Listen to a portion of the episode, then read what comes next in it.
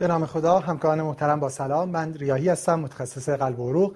امیدوارم که عصر پنجشنبهتون بخیر باشه و خوب باشین. همونجور که از قبل خدمتتون اعلام شده، این دومین برنامه از سری دیابیت هست که ترکیبی از دو کلمه دیابت و بیتینگ به معنی تپیدن و به عنوان نمادی از رشته کاردیوواسکولار هست و در حقیقت این لغت نمادی هست برای نزدیک تر شدن و نزدیک بودن، که خب نزدیک هم هستن دو رشته کاردیوواسکولار و رشته دیابت. و موضوع اون در حقیقت تمرین پرکتیس دیابت برای همکاران گروه قلب هست، اون چیزی که خب در دنیا ازش به کاردیو دیابت ازش یاد میشه و نام برده میشه. برای من باعث افتخار هست که برای این بحث و برای این گفتگو در خدمت دوست و همکار عزیز جناب آقای دکتر سیدادل جاهد باشم. آقای دکتر جاهد متخصص بیماری‌های داخلی آقای دکتر جاهد متخصص بیماری‌های داخلی و فوق تخصص بیماری‌های غدد و متابولیسم هستند. آقای دکتر جاهد سلام، عصر شما بخیر. خیلی ممنون که این دعوت رو قبول کردید. سلام آقای دکتر، من خوشحالم که توی این برنامه هستم، میتونیم با هم دیگه باز هم راجع به جنبه‌های مشترکی که فرمودید صحبت کنیم. خیلی متشکرم. خیلی ممنونم. یه مقدمه ما تو اون جلسه اول با هم داشتیم، من فکر می‌کنم تو همه جلساتی که به امید خدا خواهیم داشت بد نیست که اینو اولش مروری بکنیم. و اون مقدمه این که خب اصلا چرا این جلسات داره تشکیل میشه، اینکه در حقیقت پرکتیس دیابت برای همکاران گروه قلب مرور بشه. چند تا فکت مهم وجود داره که اینا رو هممون میدونیم و خب اینا رو کنار هم بذاریم ضرورت یه همچین برنامه‌های آموزشی رو میرسونه. فکت اول این که خب دیابت یک ریسک فاکتور قطعی و شناخته شده برای بروز بیماری‌های قلبی هست، دیگه بر اساس اوییدنس تردیدی در اون نیست. فکت دوم این که خب همونجور که میدونیم باز دیابت یک ریسک فاکتور قطعی و شناخته شده برای ریکارنس حوادث قلبی عروقی در افرادی که در حقیقت مبتلا به ایونت ها میشن هست و همینجور برای در حقیقت کامپلیکیشن های بیشتر، هم موربیدیتی بیشتر و هم مورتالیتی بیشتر. فکت مهم بعد این که بر اساس اوییدنس دیگه این قطعی هست که درمان درست و دقیق دیابت هم میتونه جلوی اینسیدنس بیماری های قلبی عروقی رو بگیره و همینجور جلوی موربیدیتی و مورتالیتی های بیشتره در حقیقت بیماری های کاردیوواسکولار رو. فکت مهم بعد این تغییر پارادایمی هست که در درمان دیابت اتفاق افتاده و داروهای جدید و دسته داروهای جدیدی که در دیابت وجود دارن و اینها خب اثر پروتکتیو خیلی خوب، حالا در ابتدا اثر پریونتیو، الان اصلا دیگه اثر کیوراتیو برای خیلی از بیماری های قلبی عروقی. خب همه اینا در کنار هم باعث شد اون چیزی که ما در دنیا داریم میبینیم، بخش زیادی از لیتریچر در رشته قلب و عروق، همینجور بخش زیادی از سشن ها در کنگره های بزرگ، بخش زیادی از ترایال ها و بخش زیادی از گایدلاین هایی که گروه کاردیوواسکولار دارن ارائه میدن داره به در حقیقت دیابت اختصاص داده میشه و خب این دو رشته هی نزدیک و نزدیکتر دارن میشن برای اینکه نهایتاً بشه کیر بهتری به بیماران ارائه کرد. آقای تجاد، من دو تا اسلاید از همین در حقیقت مقدمه‌ای که الان ما هم صحبت کردیم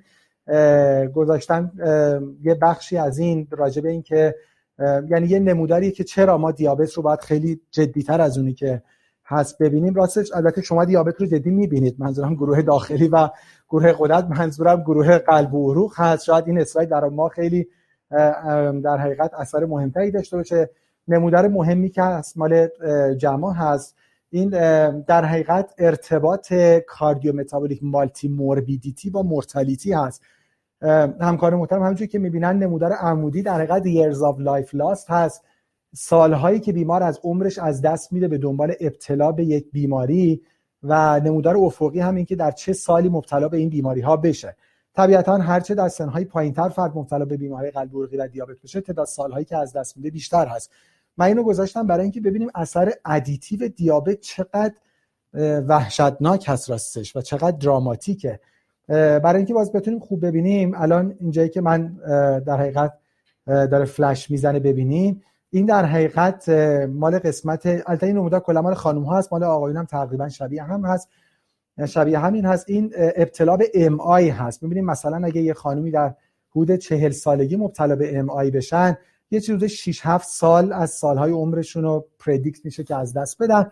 خب هرچی این بیشتر بشه سن، خب این سالها کمتر میشه.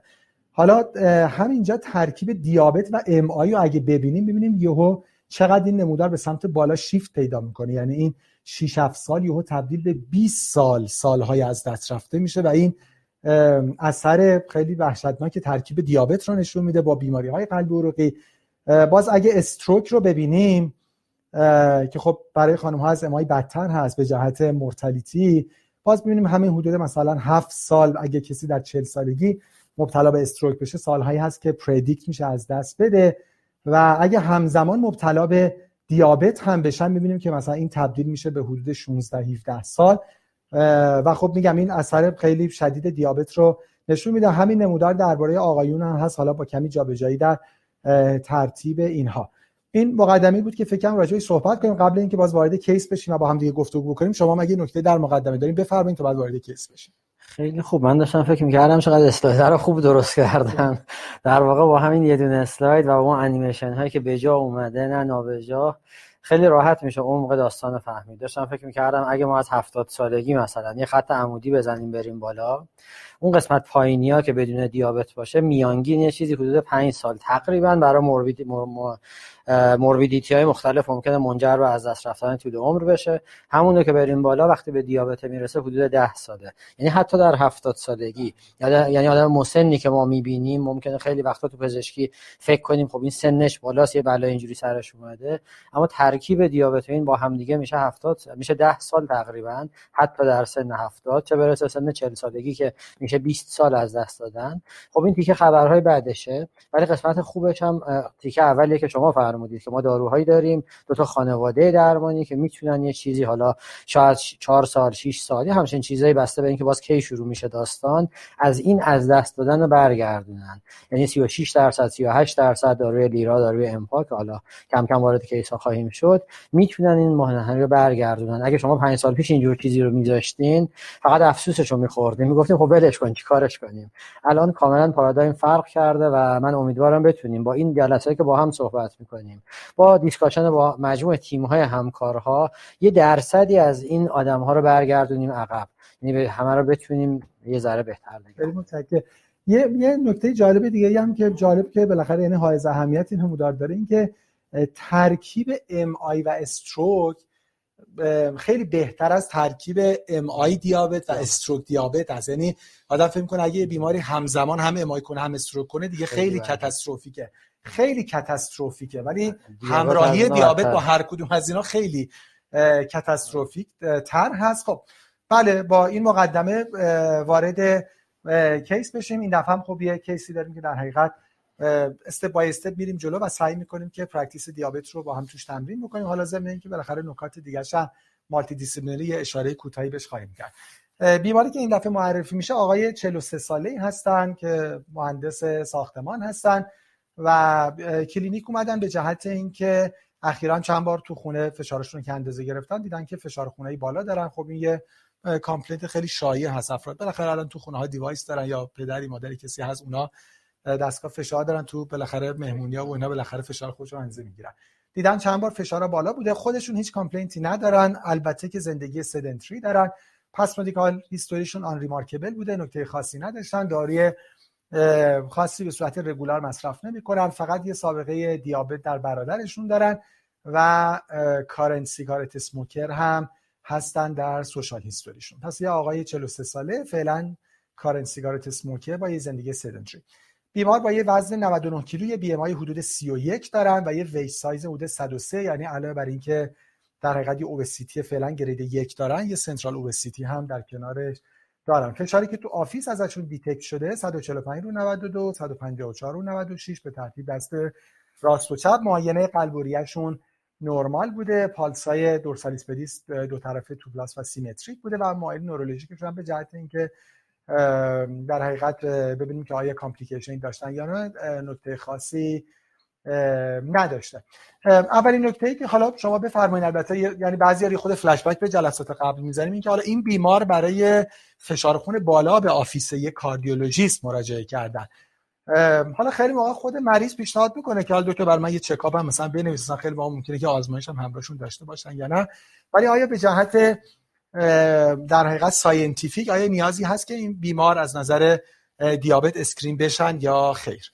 عرض کنم کلی گویش به نظرم اینطوریه که بگیم بله مگه خلافش ثابت بشه. یعنی توی کار کار واقعی انقدر مریض هایی که همه ماها میبینیم، حالا چه همکاره کاردیولوژی چه خود ما چه حتی در سطح پزشک خانواده اولی، انقدر آدم‌ها این روزها ریسک فاکتورهای متعدد دارن که تقریبا آدمی اگه پیدا کنیم هیچ ریسک فاکتوری نداشته باشه عجیبه. خب حالا این استایل و رفرنس داره یه بیان رو میگه که اگه ما کسی رو میبینیم که این اوورویت یا آویسه که شاید پنجاه و پنج درصد جمعیت ما اینطوری هست، این هر خبر دیگه ای باشه، هر ریسک دیگه ای در کنارش باشه، باید اسکرینش کنیم. اگرم هیچ کدوم اینها نبود، چیزی که شاید اول بگیمش بهتره سن، خود معیار سنی که بالای چهل و پنج همه رو برای دیابت باید اسکرین کرد، به خاطر همون نمونه اولی که نشون دادید که هر خبر دیگه بخواد اتفاق بیفته دیابت بدترش میکنه. حالا امروز ما راجع به دیابت و کاردیولوژی صحبت میکنیم، اینو میشه کرد دیابت و پوست، دیابت و هر جای دیگه، و دیابت در حضورش اگه باشه هر چیز دیگه رو بدتر میکنه. پس اسکرینینگ به عنوان بیماری شایع، به عنوان بیماری که میشه تا حدی جلوشو گرفت، به عنوان بیماری که درمان داره و میشه کنترلش کرد و هموربیدیتی مورتالیتی رو کم کرد لازمه. علمی ترش کنم، کسی که آبیسه مثل اینشون یا حتی اوورویت، یعنی بی ام آی بیست و پنج هم اگه باشه، اگه ب... از بقیه ریسک فاکتورها هم چیزی داشت اسکرین میخواد. مثلا این آدم احتمال فشار داره که حالا سرش صحبت میکنیم، سنترال اوبیسیتی رو اشاره کردید، فامیلی هیستوری داشته خود این آدم.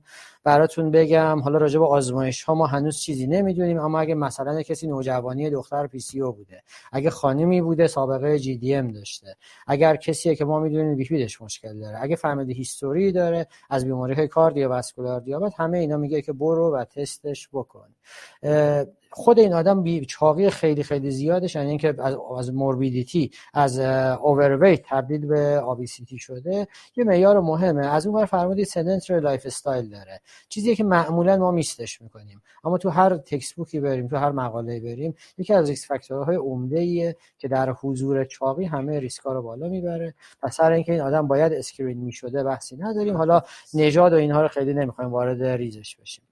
پس اگه چهل و پنج سال داشتیم که خب حتما این کار باید انجام میشد. ایشون هم که حالا زیر چهل و پنج سال داریم، با توجه به اینکه اوورویت هستن، تیبلی که شما دفعه پیش برامون توضیح دادیم و حالا برای مرور گذاشتیم، هر کدوم از اینا رو داشته باشن خب نیاز به اسکرینینگ دارن که خب این بیمار ما حالا علاوه بر این سه تا از اینا رو دارن دیگه، هم بالاخره یک یکی از بستگان درجه یکشون مبتلا به دیابت بودن، هم حالا فعلا به نظر هایپرتنسیو هستن، ضمن اینکه خب فیزیکال این اکتیویتی هم دارن، پس به دلایل مختلف نیاز به اسکرینینگ داشتن.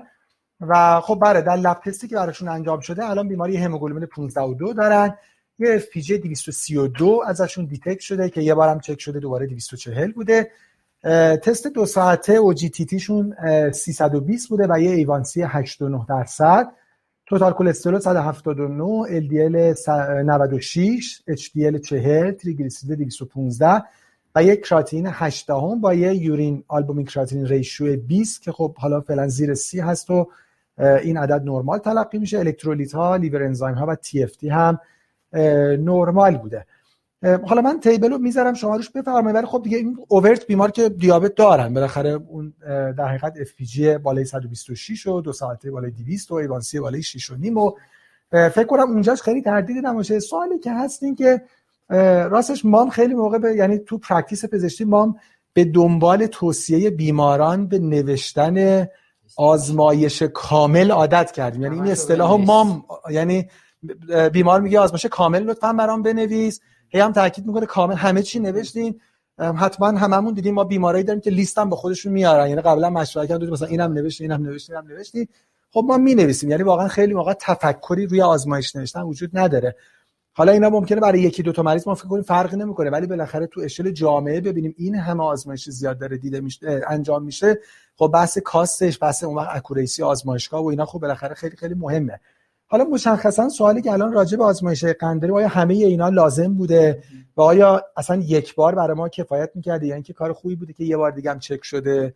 اینو بفرمایید تا بعد وارد مریض. ایشون هیستوری قبلی غیر از این که حالا تو خانواده یه آدمی دیابت داشته چیز دیگه نداشته، خودش ظاهرا اسیمپتوماتیک بوده و معمول کار ما با یه تست خوبه که جلو بریم. تست من از شاید از آخر بیام اول، تست او جی تی تی کامل ترین تست ماست، ولی اون رو برای جایی باید بگیریم که یا یه کلینیکال ساسپیشسی داشتیم با اف بی اس به نتیجه نرسیده، یا اون آدم یه ریسک فاکتورهای شناخته شده مثل مثلا یه خانم پی سی او داشته، یا قبلا تو بارداریش جی E D M داشته، ولی به صورت عادی O G T T اگرچه آدم‌های بیشتری رو برای ما تشخیص میده، سنسیتیویتی بالاتری داره، ولی تست سختیه، چون اون آدم باید دو ساعت تو آزمایشگاه بمونه، هفتاد و پنج گرم گلوکوز که هیچ آدمی در عمرش چیزی به اون شیرینی نخورده بهش میدن. تو بارداری که ما این تست رو میدیم، بار بعد همه خانم‌ها میان شکایت که من بالا آوردم. این ما داریم مردم رو اذیت می‌کنیم اگه همینجوری O G T T میدیم. شاید بیشترین اندیکاسیون واقعیش توی ارزیابی کسی باشه که یه قند بوردرلاین آورده بین صد تا صد و بیست و پنج، ایمپیرد فاستینگ گلوکوز،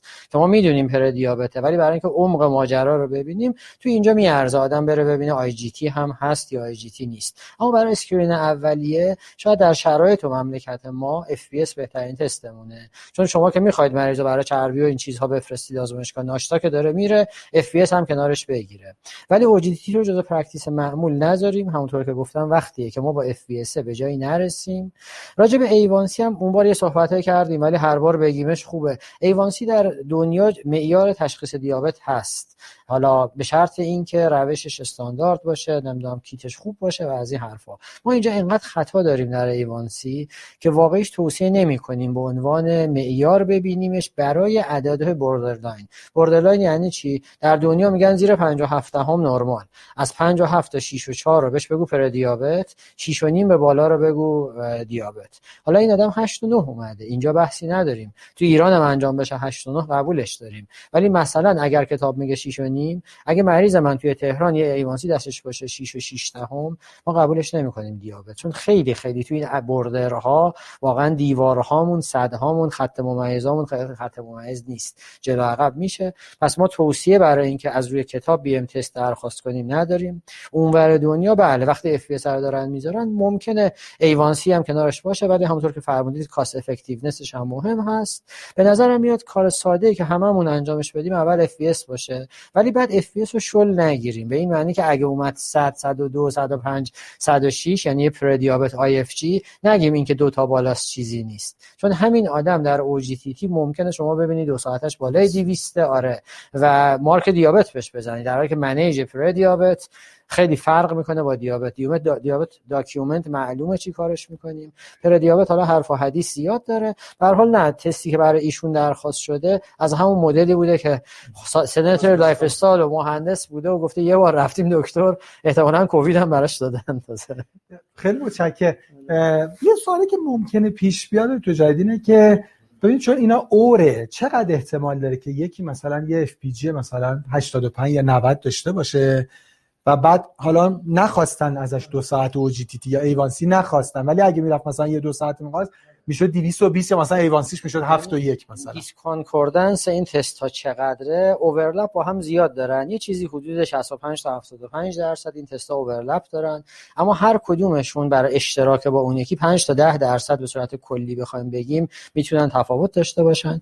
اونی که وریبیلیتیش از همه بیشتر اونور آب تو اچ پی جی، در واقع اون از همه بیشتر وریبیلیتی داره. ایوانسی در اونور این مشکلش کمتره، اما من عرض کردم ما یه... کتابو باید بخونیم، مقاله رو بخونیم، ولی در پرکتیس واقعا ایوانسی ما بسیار بسیار مشکل دارن. روش اچ پی ال سی اکثرشون نیستن، استانداردایزد نشدن و واقعیش اگه من به شما بگم چقدر این مثلا اف پی اس و ایوانسی در اینجا کانکوردنس دارن نمیدونیم، چون اصلا مطالعه‌ای که با روش ثابت باشه نبوده. میشه آدم یعنی پرکتیشنر خیالش راحت بشه که اگه مریضی اف پی جی مثلا هشتاد و دو آورد ولش کنه آه. یا اینکه نه ایوانسی چک کنه. اگه اون است... اگه استاد قبلی که اسکرینینگ بود رو خوب تو ذهنمون بیاریم، اونجا ما ادامهشو نگفتیم. اسکرینینگ شروع میشه یه روزی روزگاری بر اساس یه معیاری. اگر سالم بود، اگه اون آدم آدم های ریسک باشه، یعنی ریسک فاکتورها رو داشته باشه، سال بعد باید تستش کنی، یعنی مریض جای دوری نمیره. اگر ما پلن اسکرینینگ مرتبمون رو داشته باشیم، من امسال میام اف پی اس هم نود،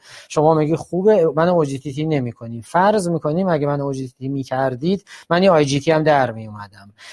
همه جانب دیدنش و پزشکی اپیدمیولوژیکش میگه اشکال نداره، تو امسال ولش کردی، سال آینده قراره دوباره بیاد دیگه، یا حتی اگه لو ریسک لو ریسک که هیچی نداره، سه سال یه بار باید اینا اسکرین بشن. یعنی دیتای بزرگ جهانی از جاهایی که دیتا دارن این رو نشون میده که نه، نمیارزه ما آدم‌ها رو بگیریم کل این جمعیت رو با سه تا تست ارزیابی کنیم به جای یه تست که میخوام مثلا اون پنج درصد رو که اونام در مرحله پره هستن خیلی وقتا. یعنی اینکه بگیم اف پی اس هشتاد و دو دویست و دو، او جی تی تی اون مثلا اون دویست و ده، این این خیلی خیلی پروبابیلیتیش کمه. آره ولی ممکن هست کسی که نود و هشت دیابت ممکنه، آره اونم آره اون پرده مایل، یعنی ممکنه مثلا من اف پی اس هم باشه نود و دو، اگه من او جی تی تی کنی در بیاد صد و چهل و سه مثلا. یعنی خلاصه اینکه یه یه تست یه برای طیف خیلی پایین، اون یکی خیلی بالا، این احتمال جی هشتاد بشه یا ایوانسی هشت و نیم میشه مثلا، احتمال بسیار کمه. کی باز در کجا ممکنه ببینیم؟ کسی که کورتون داره میخوره مثلا، یعنی اون هیستوری تیکینگ ماست، اون تجربه‌مونه. این روزها مثلا کووید هست، واقعش این خب دیده شده، اثبات شده هست که آدمی بوده از قبل هم آزمایش میداده، واقعا سالم بوده، حالا دوزه بالای دگزا میگیره و اینا افتر میلشون بالا میره و خودش یک ریسک فاکتور است. ولی خب اینها کیس پر کیس هستند دیگه. بعد نکته که فرمودید این که اگه اون فالوآپ اسکرینینگ و حواسمون باشه نهایتاً میس نمیشه، یعنی یعنی تو فالوآپ بعدی بالاخره اوورت آره. میشه و ما میبینیم، آره ما میگیریمش، این آدم در نمیره مگر اینکه ما ما یه بار اسکرینینگ کردیم دیگه هیچی به هیچی، مثل سرشماله که ده سال یه بار قبلا بود. ولی اگه مریض سال به سال قراره بیاد تبدیده بشه، حالا به خصوص مریضی که مثلا حالا قندش چیزی نداشت اما کاردیولوژی پهلوی گروه شماست و اینم باید هر سال ببینید و این حرفو، میس نمیکنیم. فالوآپ خیلی مهمه، یعنی مثلا لیپید، مثلا هایپرتنشن دیگه. ما الان وارد هر چیزی بشیم گایدلاین میگه فلان کارو بکن ببین چی میشه. خانم خیلی متشکرم. به هر صورت این بیمار ما آقای چهل و سه ساله کارنت اسموکر با یه فیزیکال ایناکتیویتی، با هر کدوم از این معیارا بگیریم بالاخره یه اوورد داره، این هر سه رو داره، بحثی توش دارن که خب یعنی الان اینا که نکاتی که راجع بهش صحبت شد و خب وارد منیجمنتشون بشیم. حالا بالاخره این بیمار بحثای دیگه هم دارن، بحث ال دی الشون، تریگلیسیریدشون، آسپرین نیاز دارن یا ندارن، هایپرتنشن. حالا چون بحث ما فوکس روی دیابته، اینا رو موقعی که داریم پلن رو میریم جلو یه اشاره خیلی کوتاه گذرایی بهش میکنیم، ولی فعلا بحث دیابته. الان سوالی که من به ذهنم رسید میشه روش صحبت کنیم که اولا خب تارگتمون کجاست، الان هشت و نه دوست داریم به کجا برسیم برای ایشون، حالا با چند دارو خوب شروع بکنیم، چه جوری بین این دسته داروهایی که بالاخره ما تو ایران اویلیبل داریم که عمدتاش دیگه الان اویلیبله چه جوری انتخاب بکنیم.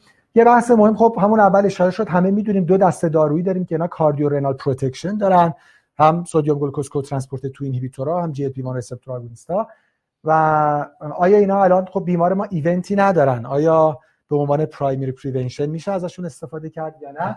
و نهایتا یه نکته خیلی مهم این که خب این اعداد رو چجوری مانیتور بکنیم، یعنی شروع کردیم بالاخره فالوآپ ما چجوری و با چی باشه. خب بفرمایید حالا دیگه خود طولانی‌تر در خدمت شما. مرسی. در واقع برای اینکه این کیس رو اگه همین سوالا رو جواب بدیم در واقع درمان دیابت رو مرور کردیم، چون هر کیس از یه سمت که ببینیم بالاخره چهار پنج تا کیس آدم ببینه، اکثر این رودی که داره جلو میره تا به پرچم قرمزه برسه که من دوست داشتم سبز می‌ذاشتیمش که تهش یه ذره دوستشین آبی بذاریم، اون مال فوتباله، ولی اینجا نباید سبز می‌ذاشتیم که امیدمون رو زیادترش کنیم.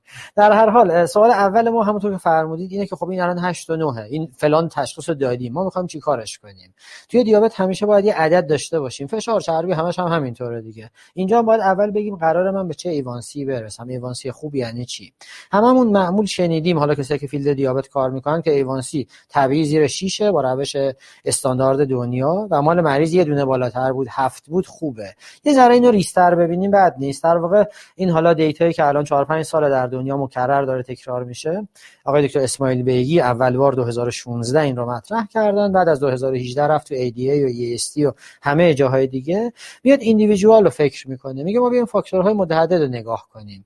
پنج تا فاکتوری که نمیشه کاریش کرد و اینجا برامون نشون میده، اینا نان مودیفایبلن. اون مریض وقتی ما میبینیم سن ثابتی داره، لایف اکسپکتنسیش واسه اینکه بیماری‌های متعدد داره نداره مشخصه، اینکه ریسک هایپو تو اون آدم، شغلش، این دارویی که بهش میدیم چقدره، اینها رو کاری نمیشه کرد و فقط اینجوری کلی میگیم که هر چقدر دیوریشن بیماری اون آدم پایین‌تر کمتر بوده، تازه فهمیدیم، تازه تشخیص دادیم، امید بیشتری به درمان داریم. از اون ور می‌خوایم درمان کنیم که جلوی عوارض درازمدت رو بگیریم.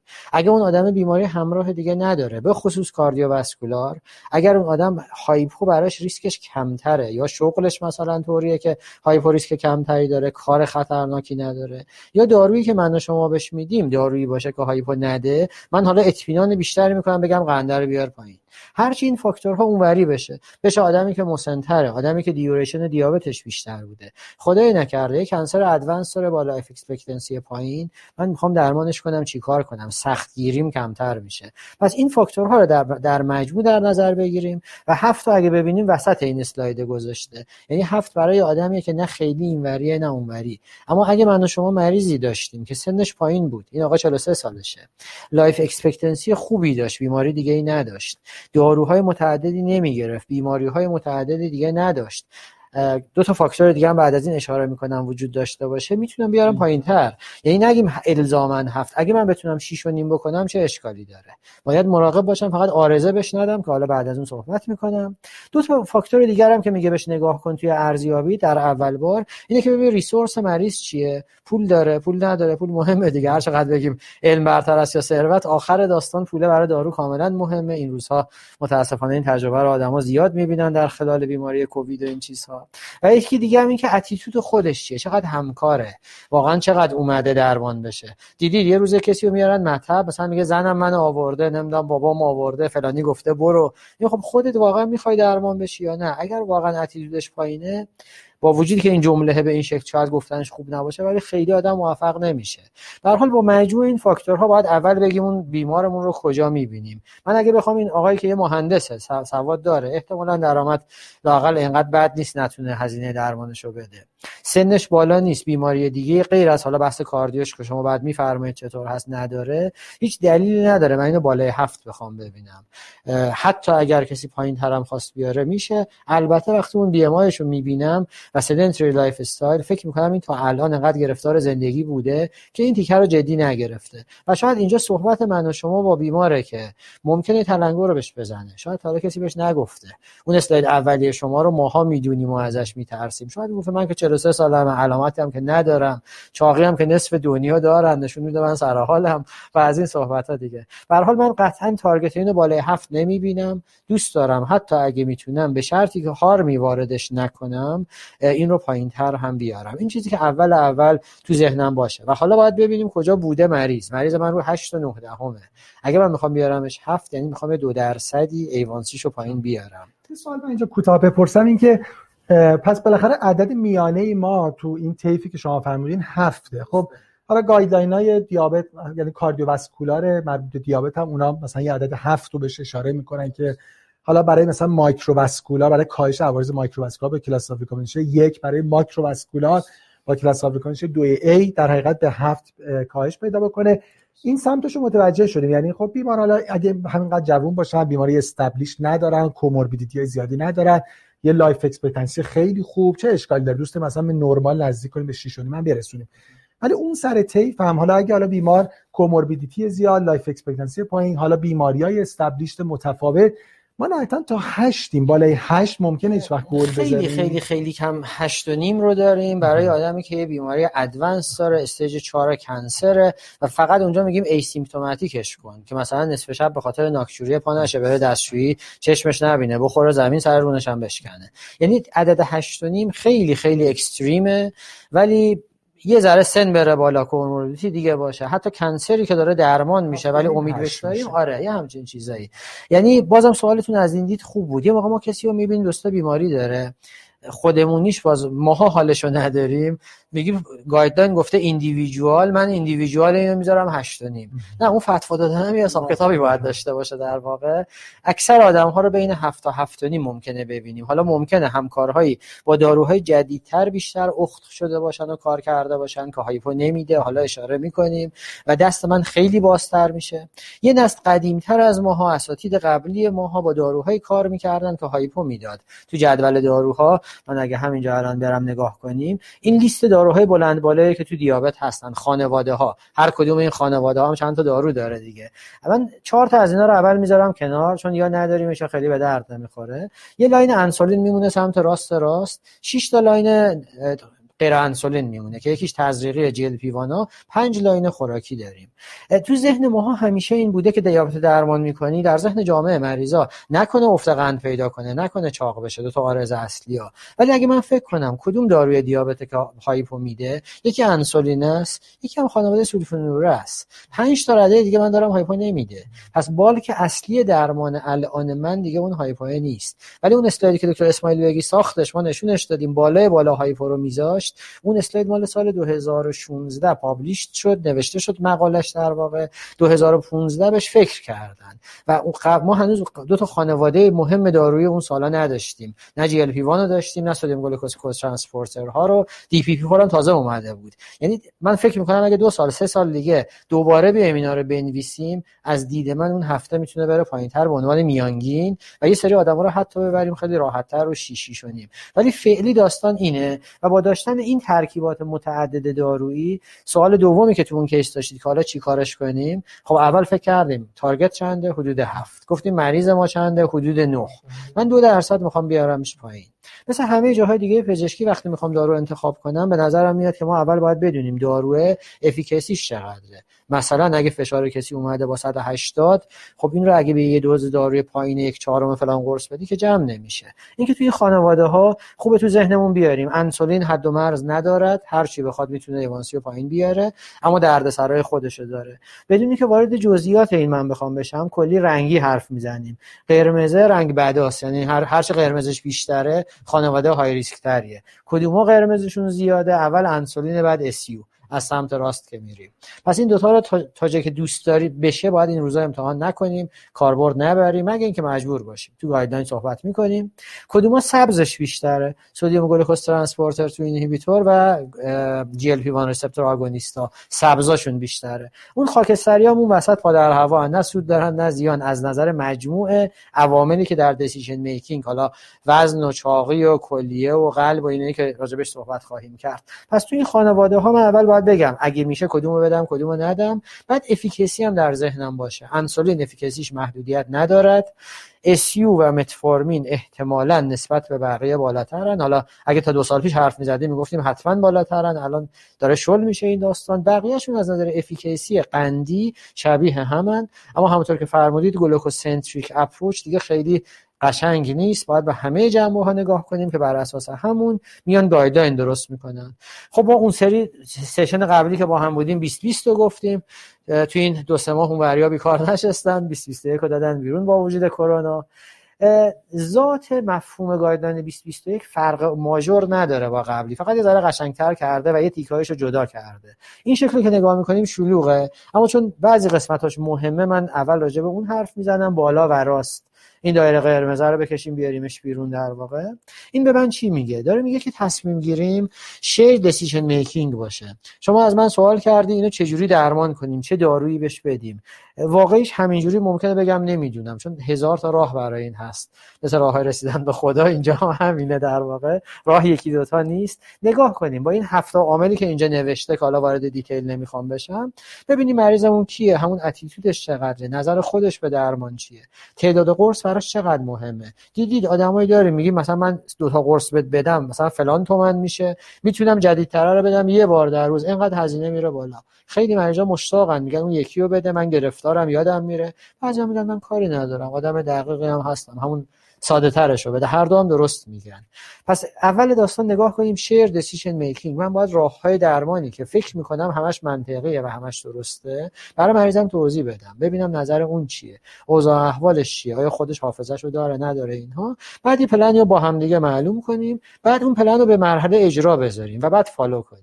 این میشه چیزی که تقریبا به نتیجه خواهد رسید. حالا در دل این به اصطلاح شکل اینه که آوردن بیرون نوشته که یادمون نره هدف درمان ما تو اینجا این نیست که عدد قند مریض رو من درست کنم. کاغذ رو درمان نمی کنیم، آدمیزاده رو درمانش می کنیم و من میخوام جلوی کامپلیکیشن رو بگیرم. همونطور که فرمودی در مایکرو واسکولار این اثبات شده از قدیم، از سال هزار و نهصد و نود و سه مطالعه دی سی سی تی. در مورد ماکرو هم روز به روز اوییدنس ها زیادتر شد. تا قبل از این دو تا خانواده دارویی میگفتیم نمیتونیم، حالا میگیم میتونیم، با بعضی داروها آره با بعضیا نه. و اینکه حواسمون باشه به کوالیتی آف لایف بیمار.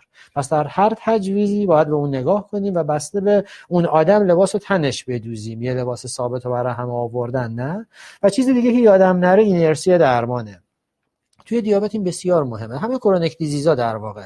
فکر میکنم توی کار حالا شما بیشتر از ما کاردیوواسکولار، هایپرتنشن و اینها هم این مهمه که هممون میبینیم یه مریضه میاد، ازش هیستوری میگیریم، مثلا فلان دارو رو چند وقت میخوری؟ دو ساله، سه ساله، چهار ساله.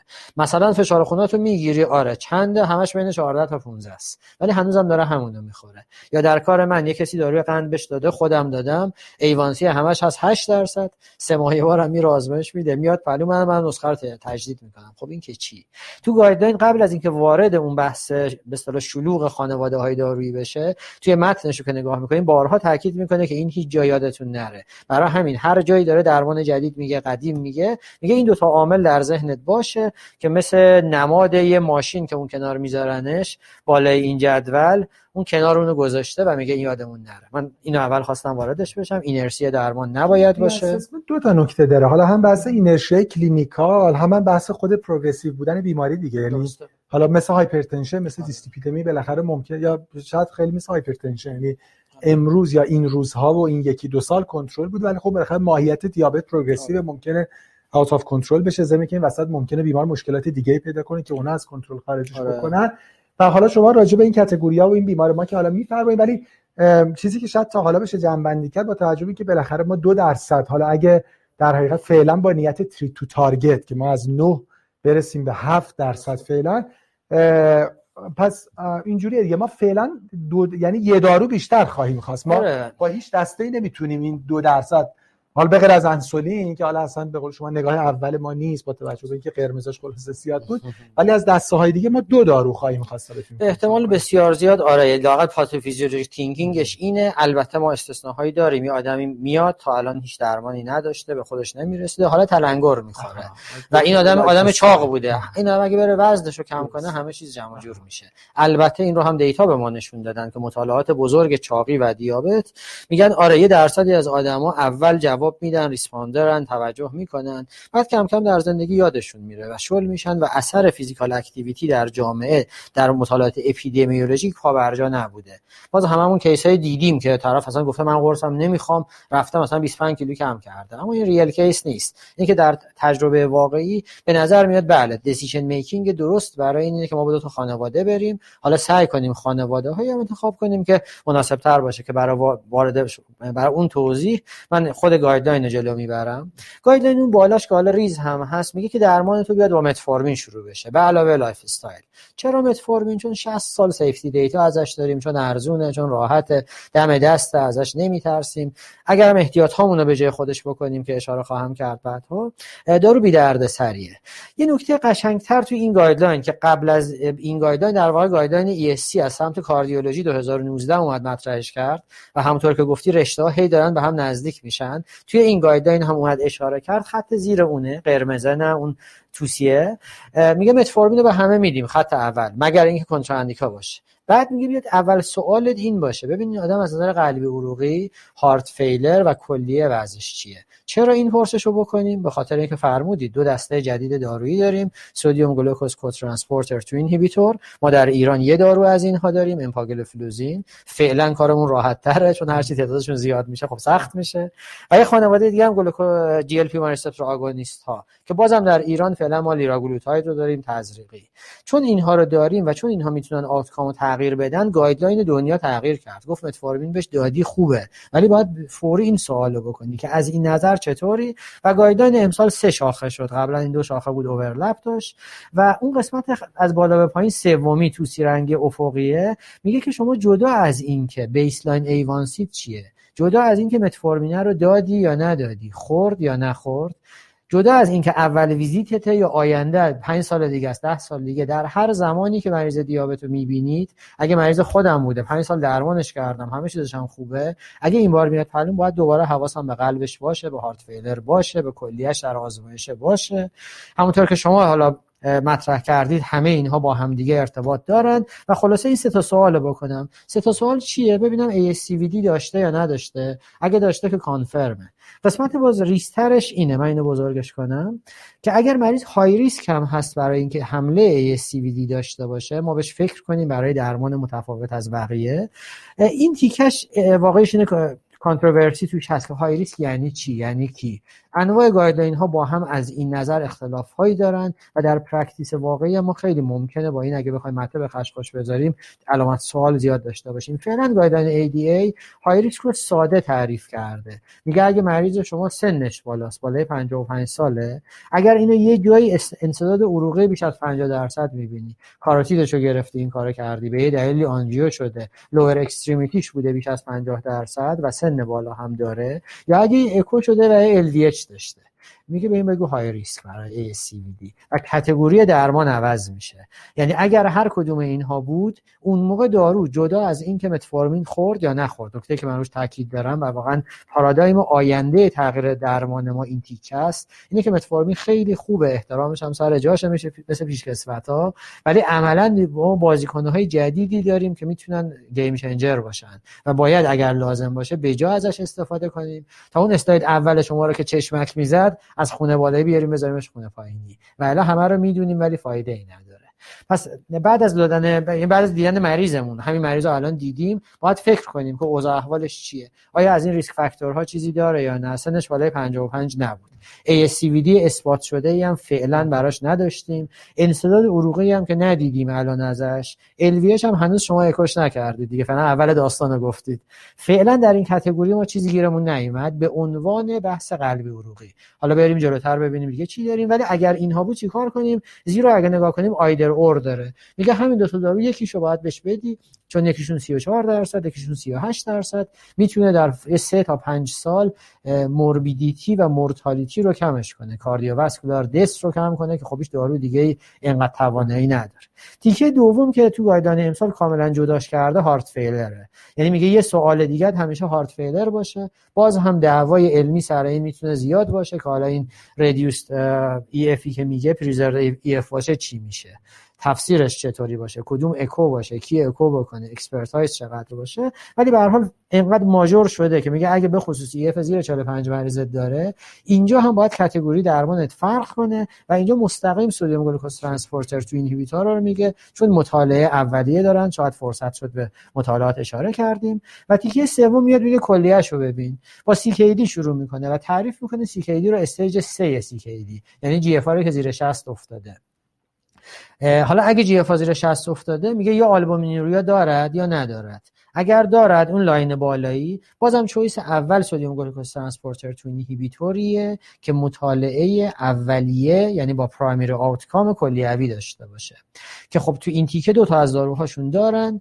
و بعد از اون میاد این ور سمت راستش میگه اگر سی کی دی شما مریض داره ولی آلبومینوریا نداره، که مریض ما هم الان فعلا دفع آلبومین شما اشاره کردین بیست بود، زیر سی طبیعی هست، اینجا اگر خودش سی کی دی شده، چون سی کی دی استیج سه یعنی جی اف آر زیر شصت پردیکتور هست برای آوتکام قلبی عروقی و ای سی وی دی. پس مثل اون خط اولی سمت چپ چپیه، میگه آره این میخوای اینو بده، میخوای اونو بده.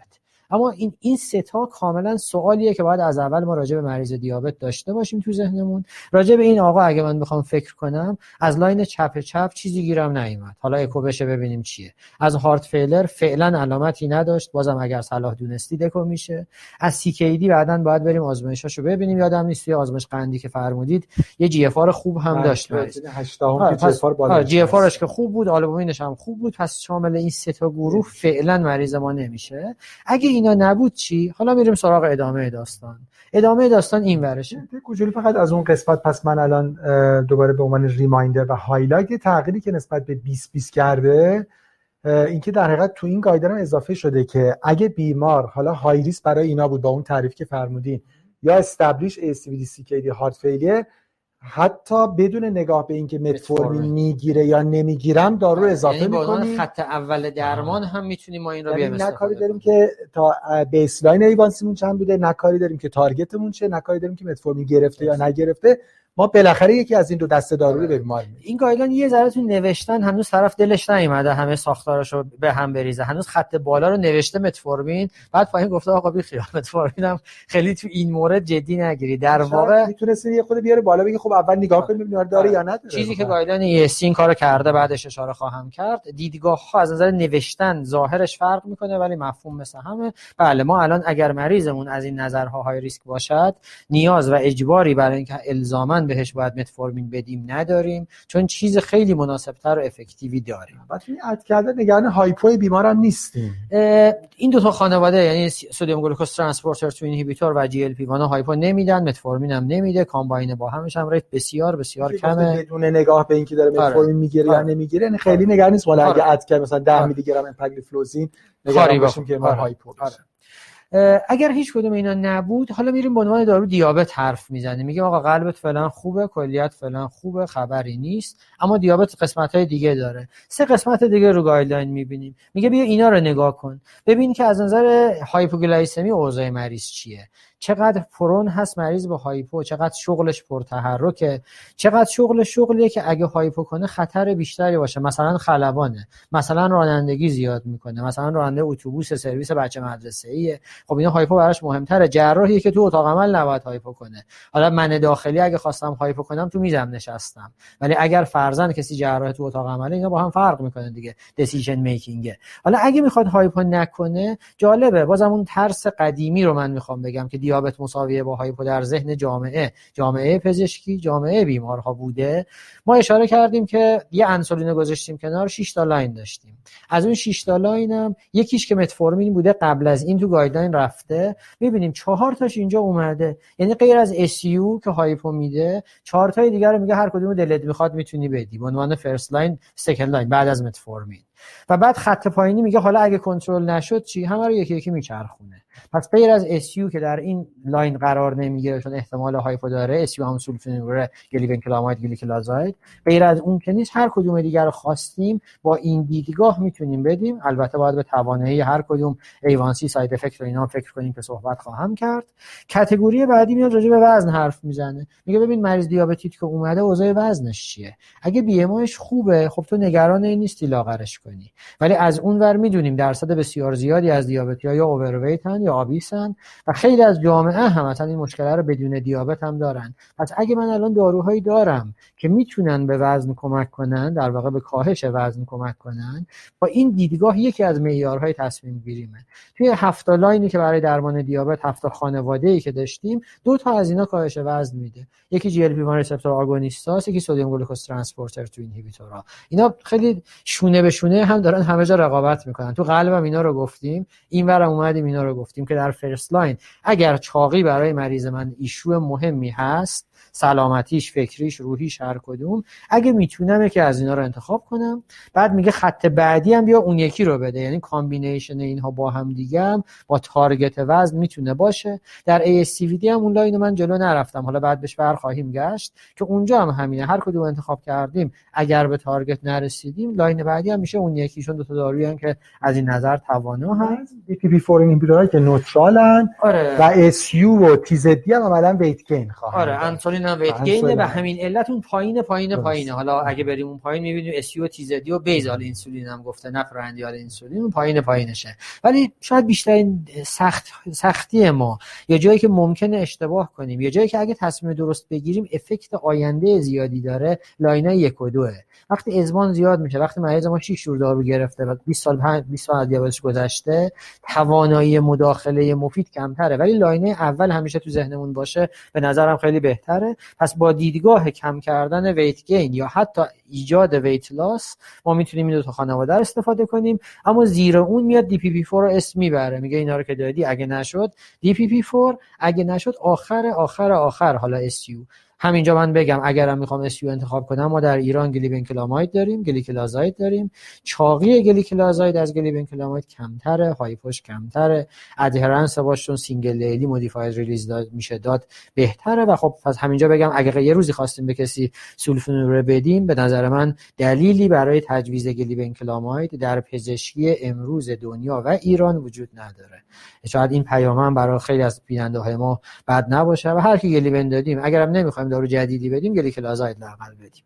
و بعد میریم قسمت آخر که این هم ما تو پزشکی وقتای دوستش نداریم ولی یه واقعیت کاملا مهمه که اگر هزینه یه ایشو مهم هست، مریض ما از نظر مالی نمیتونه هزینه داروهای جدید رو که خب گرونتر هستن، در همه دنیا گرونترن، در ایران هم همینطوره، متاسفانه در ایران بیمه اینها خیلی هاشون ندارن، اگه مریض نمیتونه هزینه اینا رو بده، اون موقع تو با هزینه باید بهتر فکر کنی، دارویی انتخاب کنیم بعد از متفورمین که هزینه‌اش پایینتر باشه که خب سولفونوراها در همه دنیا ارزون ترین داروها هستن.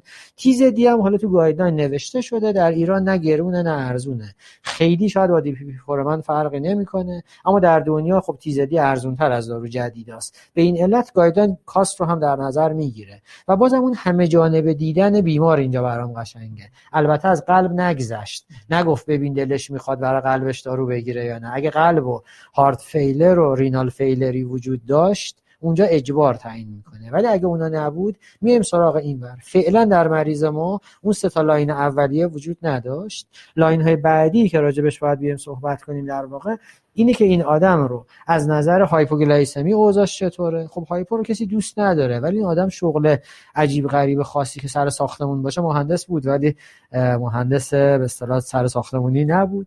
از نظر وزن ولی کاملا ایشو داشته، بی ام آی سی و دو داره که همینجوری مهمه. پس من هر چقدر میتونم باید داروی انتخاب کنم که اگه میتونم لاغرش کنم، اگه نمیتونم چاقش نکنم. پس اس یو برای این دارو خوبی نیست. از نظر کاست هم احتمالاً مشکل خاصی نیست. تو دیسیژن میکینگ همه رو بریزیم رو هم. اگه به من بخوام جواب سوالتون رو بدم که حالا بالاخره بزنید، پس به این جنبندی رو من درست آره. میتونم بکنم به عنوان، یعنی حالا کسی که دارم ترین میشم خلاصه این داستان. ببینید بالاخره پس ما بخوام یعنی ای دی ای وایز نگاه بکنیم به این بیمار، فعلا متفورمین رو نگه می‌داریم به عنوان خط اول درمانمون. حالا راجع به دوز و اینا شما می‌فرمایید، ولی بالاخره انتظار داریم حداقل یه بخشی از این دو درصدی که می‌خوایم بذاریم و فعلا بذاریم به عهده متفورمین. حالا مثلا نمیدونم، شاید مثلا بگیم مدام هفت تا هشت تا، حالا بسیار با چه دوزی بخوایم شروع بکنیم، ولی عادتا ما مثلا با دوز مثلا پانصد بی آی دی شروع خواهیم کرد. حالا اگه داریم در حقیقت دارو ساستین ریلیز نداریم که بالاخره مریض دچار جی آی آپست هم نشه، بالاخره بخشش رو می‌ذاریم به عهده متفورمین. عملاً ما بحثمون سر داروی دومه، وگرنه ای دی ای وایز تقریباً فعلاً توی داروی اول یه کانسنسوسی وجود داره. راجع به داروی دوم اگه بحث کاست خیلی برامون مهم نیست، که البته کاست همیشه مهمه، چون بالاخره کاست یکی از نکات مهمه که ادهرنس رو مشخص می‌کنه. ما داروی خوب بنویسیم مریض نخوره، خب همون بهتره یه خود داروی بدتر بنویسیم ولی بخوره حداقل. ولی اگه واقعاً کاست خیلی برای ما ایشو نیست، پس عملاً اس یو و تی زد دی عملاً حذف میشن، به جهت اینکه خب هر جفتشون هم بالاخره یه ویت گینی براش ایجاد خواهند کرد. به جهت ویت بیمار دوست داریم داروی دوممون یا یه اس چهل و دو اینهیبیتور باشه یا یه جی ال پی وان ریسپتور آگونیست. انتظار داریم ترکیب یکی از اینا با متفورمین هم بتونه دو درصد در حقیقت ایوانسی ما رو بیاره پایین. خب خوشحالم هستیم بالاخره یه کاردیو رنال پروتکشن هم در حقیقت داریم به بیمارمون هم میدیم. حالا شما راجع به اینکه کدومش رو انتخاب کنه که حتما در ادامه خواهید گفت، حالا هم بحث بالاخره ایز آف یوزش، هم بحث بالاخره کاستش، ولی فعلا بیمار محدودیتی به جهت جی اف آر و اینا نداره که بخواد کدومی که این دو تا رو استفاده کنه. چون بیمار استابلیشت هم نداریم، باز خیلی برمیگرده به ایز آف ادمنستریشن و بحث کاست. اما اگه نخواد در حقیقت یعنی بحث کاست براش دیگه در این حدم خلاصه خیلی غیر جدی بیال من باشه اس یو و تی زدی، ولی دیگه اینا رو هم نمیتونم الان مصرف بکنم. نهایتا خب دیگه عملا مجبوریم که متفورمینمون با یه دی پی پی فور اینهیبیتور ترکیب بکنیم. یه کوچولو متفورمین، حالا وزن بیمارم بالاخره کم ممکنه بکنه، دی پی پی فور اینهیبیتور هم حداقل اینه که نوتره، یعنی کاری به وزن نداره و این ترکیب یه دو درصدی میتونه بیاره پایین داره. آره تز... نتیجه گیری خیلی خوبی داشتید جنبندی. در واقع ما متفورمین رو با هر چیز دیگه اضافه کنیم در کسی که دراگ نایو بوده تا الان به اون دو درصده باید بتونیم برسیم، چون متفورمین یک یک خوردی، دارو دوم حالا شش دهم هشت دهم بسته به اینکه چی میدیم. اگر هزینه‌شو میتونست بده به عنوان داروی دوم جی ال پی وان رو انتخاب میکرد که البته تزریقی هزینه بالاتر، خب از نظر اثر وزنی از همشون بهتر بود. همینه دیگه که ما باید با طرف حرف بزنیم ببینیم نظرش چیه. ممکنه من پنج تا مریض اینجوری ببینم، یکیش بگه بله اگه دارویی هست من وزنمو از اون یکی میاره بیشتر پایین، حاضرم بزنم، تزریقش هم میدم، پولش هم برام چیزی نیست. اما در عمل هممون اکثر مریض ها برای تزریق مقاومت دارن و هزینه هم واقعیش اینه که اگه ما به مریضمون بگیم که این کار کار همه عمره، نه کار یه روز و دو روز، ندانسته ناخواسته گولش نزنیم، فکر نکنه یه بار دارم این هزینه رو میدم درست میشه. خب خیلی از مریض ها ممکنه به خاطر هزینه نتونن سراغ جی ال پی وان برن. باهاتون موافقم که اون موقع از این دیدگاه سدیم گلوکوز ترانسپورتر تو خوبه، ولی اگه هزینه اونم نداشت، لاین اینور بیایم نسیخ بسوزن نه کباب، ممکنه دی پی پی فور یه انتخاب نوتر باشه. همونجوری که تو اون جدول رنگی گفتم، اون رنگ توسیا یه جورایی حالا بهش بگیم بی خاصیت، ولی نه، خاصیت ضرر نداره. سود ماژور از نظر بعضی کلینیکال افکت های خوب هم ممکنه نباشه، ولی یه جاهای بی خاصیت بودن هم از اون دیدگاه بهتر از بد خاصیت بودن دیگه. جنبندی خوبی داشتید. من میخوام یه نگاهی هم بندازیم به گایدلاینی که از قلب اومد، در واقع قبل از اینکه گایدلاین ای دی ای بیاد، دو هزار و نوزده یوروپیان سوسایتی آف کاردیولوژی اومد اینو نوشت و جذاب بود، خوب بود. ای دی ای هم مجبور شد بهش گوش کنه. البته خب گروه اروپایی تو این بودن از سمت قدرتیا، ولی اینم جذاب از این دیدگاه که ممکنه کمکمون کنه. اینجا اومد اون بحثی که اشاره کردم، ریسک استراتیفیکیشن سخته.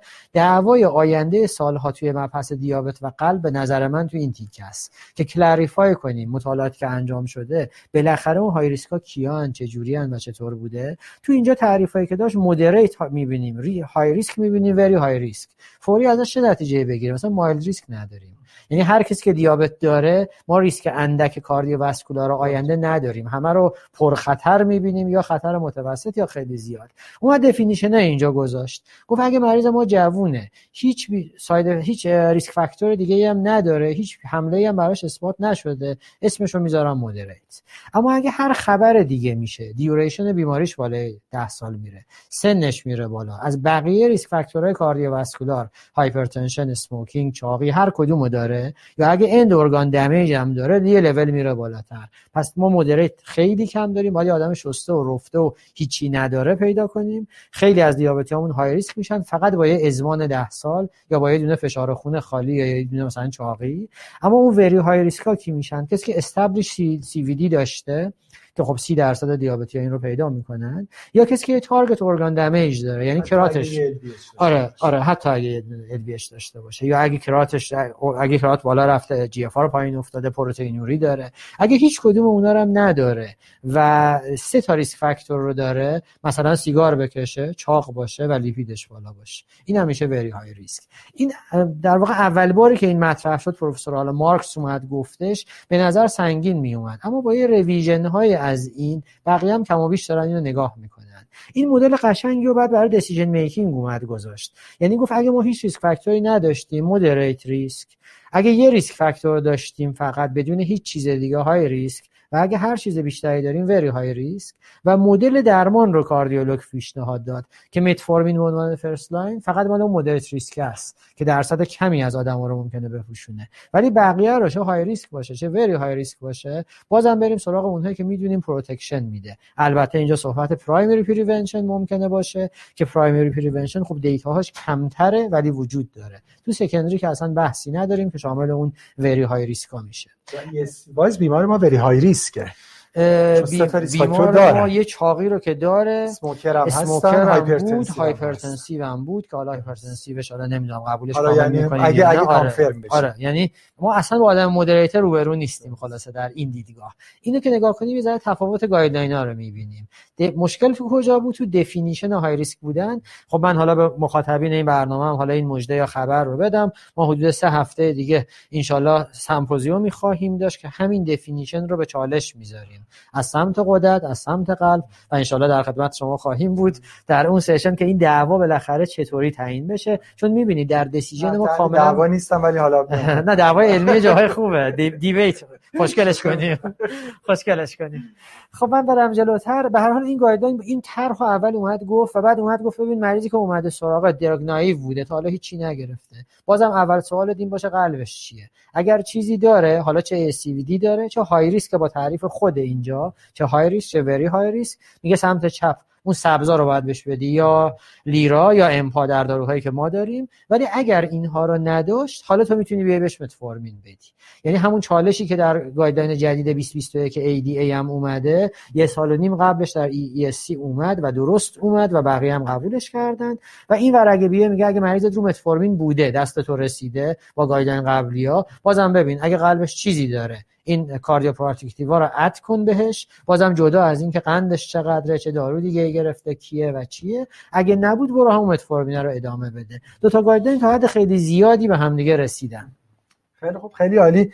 من فقط زمان خدمتتون اعلام کنم، چون این زمانی که جلو ما هست میگه سی دقیقه گذشته ولی یک ساعت گذشته. آره گفتم چاره، چون برای راهنمایی نمیکنه، چاهنمایی داره میکنه. در اصل داره سی دقیقه فرصت. ولی خب من فکر کنم خب خیلی از بس گفته شد، چون یعنی عمده درمان دیابت گفته شد و تو استپ بعدی کاری خود راحت‌تر خواهد شد. من قبل اینکه بگم حالا راجع به این بیمار خاص چجوری شد، آره این جنببندی شد که پس بالاخره یا متفورمین اد بشه به، حالا اسم دارو بگیم چون ما از این دو دسته خب هم از هر کدومش یه دارو داریم و همونجوری که فهمیدین کلا کار ما تو پرکتیس تو ایران راحته، چون از دسته‌های دارو یکی دو تاشو بیشتر نداریم. ولی بالاخره یا متفورمین خوبه که با امپا اد بشه، یا متفورمین با لیرا اد بشه، یا اگه مشکل کاستر متفورمین یا با سیتاگلیپتین یا با لیناگلیپتین اد بشه. عملا این آپشناییه که اگه اینکه اون خیلی مشکل کاست داشته باشه که بخوایم بریم سر وقت مثلا تیزدیسولفونین بره و بین حالا اینکه امپا یا لیرا، اینم حالا بالاخره اگه یه خود وزنش بهتر باشه میریم به سمت لیرا که بتونه وزنش هم بهتر کم بکنه. اما خب تو ایران کاست اینا با هم خیلی متفاوته برعکس دنیا، وزن و وزن مالی و ادهرنس تزریق به جهت تزریق. یه یه سوالی فقط بپرسم خیلی کوتاه اگه الان حضور ذهن دارین، حالا حدودی به من بفرمایید بر اساس برندایی که حالا تو ایران موجود هست و اینا، اگه بیمار مثلا بخواد هزار میلی گرم متفورمین و ده میلی گرم امپا بگیره هزینه‌اش چقدر میشه؟ اگه بخواد هزار میلی گرم متفورمین و مثلا صد میلی گرم سیتاگلیپتین بگیره هزینه‌اش چقدر میشه؟ خب سیتا در ایران داروی گرونیه، یعنی اون تفاوتی که بین امپا و سیتا یا دی پی پی فور و سدیم گلوکوز ترانسپورتر دو در اوییدنس ها هست، در گایدلاین ها هست، تو ایران اینجوری نیست. خب حالا چون سوال ریستر پرسیدید من هم ریستر بگم، لیناگلیپتین از سیتاگلیپتین ارزون تره. لینا حدود برندهای مختلف از حدود چهل تومن تا شصت تومن در ماه هزینه‌شه. سیتا بازم برندهای مختلفی که هست از حدود صد تومن تا صد و هفتاد هشتاد تومن در ماه هزینه‌شه. داروی ارزونی اینجا حساب نمیشه. امپا هم یه ذره از سیتا بیشتره، برندهای مختلف. یعنی اگه دنبال کاست باشه بهتره که در حقیقت متفورمین با لیناگلیپتین. آره آره تو ایران در واقع این دیسیژن میکینگ اینجوریه و بازم این سوالتون از این نظر برام خوبه که توجه بدیم که چیزی که گایدلاین میگه بر اساس دیتاهای کاست اونوره. ما خانواده سدیم گلوکوز ترانسپورتر دو اینهیبیتورها در ایران نسبت به دنیا با قیمت خیلی پایینتری داریم. هنوز ارزون نیستن ولی اونجا از شیتوتین اینهیبیتور با جی پی وان ریسپتورها تقریبا هم قیمت. آره، اونا هم قیمت هم خیلی ارزون‌تر. اینجا این معادلات کفه ترازو خیلی فرق میکنه. اینجا خیلی خوب. بله خیلی متشکرم. خب یه استپ بریم جلو بیمار و بیمار در حقیقت براشون یه اکسرسایز پروگرامی شروع شد، همین در حداقل واکینگ سی دقیقه هر روز به مدت پنج روز در هفته و یه ویت لاس پروگرام، ضمن اینکه برای ناتریشن کانسلینگ هم فرستاده شدن. حالا به جهت دارویی هم نهایتاً دارویی که برای بیمار شروع شده یه فیکس دوز کامبینیشن سیتاگلیپتین متفورمین پنج هزار و پانصد بی آی دی شروع شده، یعنی صد میلی گرم سیتاگلیپتین هزار میلی گرم متفورمین. این ترکیب احتمالاً بتونه مثلا نزدیک دو بیاره پایین، درسته؟ شاید یه خود کمتر از ترکیب بدی نبوده، ولی خب اگه ما متفورمین رو به کسی میدیم به نظرم اگه دوز کامل ترش رو بدیم بهتره. یعنی میشد به جای همین ترکیب مثلا ترکیب هزار و پنجاه رو انتخاب کنیم. دلیلی نداشت که ما برای کسی که ایوانسیش دو درصد بالای نرمال هست دوز متفورمینمون رو ساب ماکسیموم بذاریم، مگر اینکه بگیم کسی داد مشکل جی آی بود یا عوارض اینجوری، و الا به صورت انتخاب اگر متفورمین فرست لاینه هر کدوم داروها رو، حالا شاید اینجا با فشار خون یه فرقی داره که اونجا میگیم مثلا هیچ کدوم ماکسیموم دوز نکنید یکی یکی، اینجا نه، هر دارویی رو میدیم به ماکسیموم برسونیم مگر اینکه به مشکلی بخوریم، بعد به ایجنت بعدی فکر کنیم. اگه دو تاشو کامل می‌رفتیم انتظار داشتیم دو بیاد پایین. آره. متفورمین کامل مثلا یک آره. و مت... یک یک و دو سیتا حدود هشت تا اینا در تئوری من انتظار دارم اینا مثلا یک و نیم کار کنه. البته گفتم که اون ادهرنس بیمار و ورزش و ترس و ایناش بحث جداییه. آره حالا بیمار اسکیجول شدن که یه ماه دیگه برگردن کلینیک و دوباره ویزیت بشن. چند تا نکته راجع به نکات دیگه‌شون بگیم. خب میدونیم با یه نوبت فشار خون توی آفیس نمیشه در حقیقت تشخیص و کانفرم کن که بیمار هایپرتنسیو هستن. برای بیماری آمبولیتوری بلاد پرشر مانیتورینگ بیست و چهار ساعته اولتر فشار خون انجام شده، کانفرم شده، اوریج بیست و چهار ساعته صد و سی و هشت و هشتاد و دو بوده. و نهایتا بیمار روی فیکس دوز کامبینیشن والزارتان آملودپین هشتاد و پنج دیلی قرار گرفتن. این به جهت هایپرتنشن، خب چون در استیج دو بودن و دو دارویی طبق گایدلاین‌های به خصوص گایدلاین‌های آمریکایی برای بیمار شروع شده. به جهت آسپرین داستان پرایمری پریونشن خب دیبیت بزرگیه، فقط برای اینکه در حد یک خط مرور کرده باشیم، در سالهای گذشته نقشش خب می‌بینیم در پرایمری پریونشن هی ضعیف و ضعیف‌تر داره میشه. واقعیتش اینه که در سکندری پریونشن هم هی داره ضعیف و ضعیف‌تر میشه، یعنی هی هر جا قراره که یه چیزی دراپ بشه معمولا هی آسپرین دراپ میشه و مثلا پی تو وای دوازده اینهیبیتور میمونه یا مثلا آنتی کوآگولیشن میمونه. حد اکثر بهره‌ای که در گایدلاین‌ها داره یک کلاس آف ریکامندیشن دو بی در بیماران مبتلا به دیابت های ریسک. این حد اکثر بهره آسپرین برای پرایمری پریونشن. یه کار خوبی که میشه انجام داد در اساس گایدلاین این که آدم از ریسک مودیفایرها استفاده بکنه که بر اساس گایدلاین قلبی به خصوص داپلر کاروتید یک کلاس آف ریکامندیشن دو ای داره، ای بی آی، کلسیم اسکور، خود سی تی آنژیو کرونر، اینا کلاس آف ریکامندیشن دو بیه. ولی به نظرم کاری که خیلی راحت تو آفیس میشه انجام داد و کاردیولوژیست خودش ترین بشه اینکه بیماری داپلر کاروتید بکنه و خب خیلی میتونه کمک بکنه. برای این بیمارم داپلر کاروتید انجام شده که لفت اینترنال کاروتید آرتریشون یه زایعت زیر پنجاه درصد داشتن، ولی به هر صورت عملا خب پس یه ای اس وی دی داشتن. حالا دیگه عملا یه خود نه پرایمری پریونشن، یه جوری سکندری پریونشن.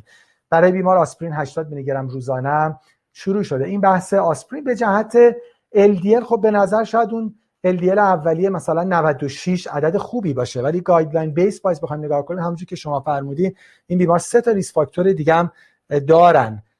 حالا البته اون گایدلاین دیابت بود، در گایدلاین لیپید یه خورده داستان متفاوته. بر اساس گایدلاین لیپید این بیمار در گروه های ریسک قرار میگیره، یعنی بیمار مبتلا به دیابت با در حقیقت یه ریس فاکتور دیگه. عملا گل ما میشه زیر هفتاد و پنجاه درصد نسبت به بیسلاینمون کمتر، چیزی که خب میدونیم. برای همین این بیمار هم زیر هفتاد و خب البته به جهت پنجاه درصد زیر چهل و هشت. پس دیگه اون عدد نود و شش اصلا برای اون مطلوب نیست. بیمار باید یه های اینتنسیتی استاتین دریافت کنن که خب حالا یا آتورواستاتین چهل و هشت یا روزواستاتین بیست چهل و برای این بیمار این ترکیب روزواستاتین هم شروع شده. فکر می‌کنم ترکیب خوبی بوده، شاید به غیر از دیابت که خب میتونست ترکیب بهتری بگه، یعنی خوب بود مثلا ترکیب متفورمین فول دوز میگیره و امپا ده میلی گرم، به خصوص اینکه فرمودین اصلا حالا حداقل تو ایران امپاگلیفلوزین با سیتاگلیپتین هم خیلی تفاوت قیمتی برای بیمار نداشت، یعنی پرکتیس دیابت بیمار اینجا شاید خیلی پرکتیس جالبی نبوده.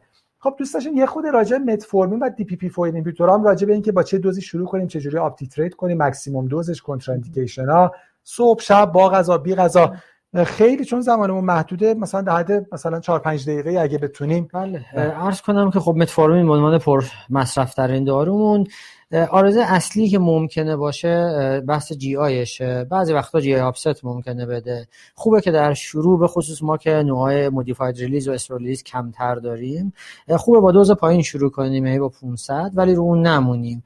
میشه حالا هر چند روز یه بار اگه مریض جی آیش خوبه کم کم بالا بردش. حداقل دوزی که خوب کار کنه هزار میلی پر دیه و ماکسیمم دوزمون دو هزاره و منحنیش تقریبا خطیه، یعنی اگه من حد دوزمو ببرم بالا افکتم واقعا بهتر میشه. مثلا تو اس یو ها سولفونورا میدونیم نه نصف دوز ماکسیمم بدیم، دو تا گلیکلازید بدی یا دو تا گلیبنکلامید بدی با چهار تا فرق زیادی نمیکنه، ولی تو متفورمین هر چی میریم بالا تا دو هزار که فول دوزمونه در واقع افکتمون بهتر میشه. اون جی آی آپسته و خیلی نگران میکنه آدما رو، مریضام تجربه داشتن، ولی معمولا اگه به مریض اطمینان بدیم تو میتونی اینو همراه غذا بخوری یا بعد غذا، قبل غذا نخور چون جی آی رو بیشتر اذیت میکنه. و اگر طرف مشکل جی آی هیستوری بهمون میده با پانصد پانصد بریم بالا معمولا مشکل کم میشه، یعنی شاید ده پانزده درصد آدما واقعا مشکل جی آی قابل توجهی بخوان پیدا کنن، یه جورایی مثل ترس استاتین و عضله و از این چیز میزاست، اما خیلی جدی نگیریمش. در عین حال اگر مریض مشکل رو به ما میگه با برندایی که داریم رو عوض کنیم، اگر برندی داریم که پوششدار هست ازش استفاده کنیم، اگه اسلو ریلیز داریم، اکستندد ریلیز داریم که تو ایران اینا میان، حالا آن اند آف چه خارجیش چه ایرانیش، ولی خلاصه متفورمین رو دوز کم ندیم، یعنی پانصد میلی متفورمین یا هزار میلی متفورمین وقتی هنوز ما میخوایم داروی دوم بدیم این دوز دوز پایینیه. راجع به سیتا که بهش دادن اگه اینو بخوام بگم دوز استارت من چیه، سیتا با جی اف آر ادجاستمنت میخواد. جی اف آر بالای پنجاه دوز کامل، دوز کاملش صد میلی گرم، یه دونه قرص صد، با غذا بی غذا هم فرق نمیکنه، صبح و شبش هم هیچ فرقی نمیکنه. اگر که دوز اگه جی اف آر اومد پایین، اگه جی اف آر بین سی تا پنجاه باشه، هم متفورمین باید دوزش نصف بشه برای مینتیننس، یعنی فولمون میشه هزار، حالا هزار و پانصد هم بعضیا گفتن، هم سی تا دوزش میشه پنجاه میلی گرم. و اگر جی اف آر بیاد زیر سی بیفته، هم سی تا ممنوعه، عذر میخوام سی تا دوزش میشه بیست و پنج، سی تا ممنوع نیست، دوزش میشه بیست و پنج، ولی متفورمین آره متفورمین با علم امروز ممنوعه. ولی دی پی پی چهار دیگه ای داریم، لیناگلیپتین، همینطور که فرمودید، که اون کاری با جی اف آر نداره، یه دوز پنج میلی گرم ثابت داره، چه جی اف آر پایین چه جی اف آر بالا، میتونیم راحت از این نظر بدیم کامبینیشن جفت اینا با متفورمین برای اینکه اترانس بهتر بشه وجود داره، یه ذره هزینه میره بالاتر. دو تا تو هپاتیک ایمپرمنت هم که خب محدودیت دارن، لینا در هپاتیک ایمپرمنت هم مشکل نداره. نه مشکل نداره. خود متفورمین هم سوالی که کردید از این نظر خوب بود، کنترا اندیکاسیون ها کجاست؟ در واقع متفورمین هر فیلر مهم براش کنترا اندیکاست. مثلا هارت فیلر وقتیه که دیکامپنسه بکنه مریض رو، اگه کسی ای اف چل... چهل و پنج داره، فانکشنش هم خوبه، ممنوعیتی نداره. یا خود لیور فیلر چیه؟ وقتی که آلبومین بیفته پایین، وقتی که پی تی به هم بریزه. ولی اگه یه ابنورمال ال اف تی داریم، ال تی دو برابر طبیعیه که تو دیابتیای چاق به خاطر نش و فتی لیور اینطوریه، این اصلا کنتراندیکاسیون نیست. در رنال هم با... رنال فیلر جدی، یعنی فعلا با تعریف زیر سی اینجوریه. توی پالمانری فیلر هم وقتی که پی او دو بیفته پایین. یعنی خلاصه خیلی جاها با متفورمین باید وسیع استفاده کنیم، ولی ترس از استفادهش یه ذره بیشتر از واقعیت هست. سیتالینا با غذا بی غذاش و زمانش که فرقی نکنه، از این نظر آزادن با غذا. و اگه ساستین ریلیز میدین ترجمه با غذای شب. سی ساستین ریلیز رو معمولا میگن بیاید شب بدید، حالا اگر کسی به دلیلی گفت من میخوام صبح بخورم اشکالی داره؟ نه اشکالی هم نداره. دوز ساستین ریلیز هم یه جا میشه حتی با هم دیگه داد، یعنی واقعا در پرکتیس راحت تره، احتمال مشکل جیایش هم کمتره، ولی این روزا اویلیبیلیتیش مشکل داره و اینکه ما مریض دو ماه بذاریم روی دارو، دو ماه بعد عوض کنیم، اینش جذاب نیست. امیدوارم یه روزی مینتیننس خود داروی خوب رو داشته باشیم.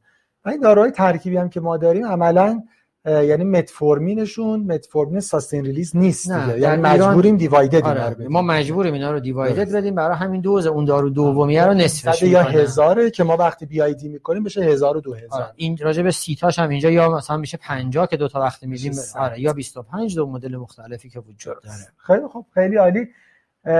بله، کیس رو بریم جلو. هشت سال بعد ما بیمار آیتوجای دوباره داریم تو کلینیک می‌بینیم. این دفعه حالا علارغم اینکه بالاخره درمان خوبی هم شدندی، ولی خب بالاخره ما در پزشکی زیرو اینک نداریم، ولی البته حالا بیمار لایف استایل هم رعایت نکرده بودن. حالا اینجوری که جلو می‌بینیم بالاخره ما داریم بیمار سه ماه بعد از یک ایونت انتریور استیلیویشن مای می‌بینیم که برای بیماری پرایمری پی سی ار رو ال ای دی انجام شده، کرونرای دیگه ال سیکس و آر سی ای زایات این سیگنیفیکانت داشته. بیمار با یه ای اف بیست و پنج درصد متاسفانه از بیمارستان مرخص شدن، یعنی دیگه بیماری کاردیاک فیلیر شده، یه بیماری ایسکمیک کاردیومیوپات. بیمار خوشبختانه الان هیچ سیمتومی ندارن در فعالیت‌های روزانه‌شون. تو این هشت سال هم ما ندیدیمشون، شهر دیگه‌ای بودن و اونجا بالاخره داشتن ویزیت می‌شدن. اینکه گفتیم شهر دیگه برای اینکه از اینجا بعد تقصیر خودمون نندازیم، بالاخره یه جای دیگه‌ای بوده و مال پرکتیس خلاصه دست کس دیگه بوده. همچنان بیمار اوورویت هستن، یه بی ام آی سی و دو، در لایف استایل توفیقی نداشتن، همچنان یه سنترال اوبسیتی، فشارها صد و سی و شش رو هشتاد و دو، صد و سی و چهار هشتاد و شش، یه مقدار نسبت به فقط بهتره، ولی همچنان یه هم بلاد پرشر مانیتورینگ صد و سی و دو رو هشتاد و دو که بالا هست. یه استری در سم قلب دارن به جهت اون فعلشون، سمری های کلیر، پالسا همچنان دو پلاسه و بیمار نوروپاتی هم به جهت دیابت پیدا کرده. الان مونوفیلامنت فقط بالای انکل در حقیقت داره احساس میشه. نوارشون به نفع در حقیقت ام آی قدیمی هست، ریتم سینوسی، کیو اس دیلیویشن تیم ورژن در به یک تا چهار و حالا خوشبختانه یه خود ای اف بالاتر اومده و الان سی و پنج درصد، یعنی خب همچنان مادریت تو سیویر ال وی سیستولیک دیس فانکشن دارن. این داروهای بیماره آسپرین هشتاد میلی گرم دیلی، کلوپیدوگرل هفتاد و پنج میلی گرم دیلی، این دوال آنتی پلتت تراپی رو به جهت ام آی و پی سی آی شون دارن دریافت میکنن. خب یه های دوز استاتین دارن دریافت میکنن، آتورواستاتین هشتاد، کاربیدیول شش و بیست و پنج بی دی به جهت هارت فیلیر شون، لیزینوپریل پنج دیلی. ترکیب دارویی به نظر خوبه، نیتروکانتین شش و چهار بی آی دی، اون سیتاگلیپتین، متفورمین رو همچنان دارن دریافت میکنن و توی این مدت خب قند احتمالاً کنترل نبوده. ما منتظر نداشتیم با اون عدد کاملا کنترل بشه. دارن گلیبنکلامید دو و نیم میلی گرم بی آی دی دریافت میکنن و پیوگلیتازون هم پانزده میلی گرم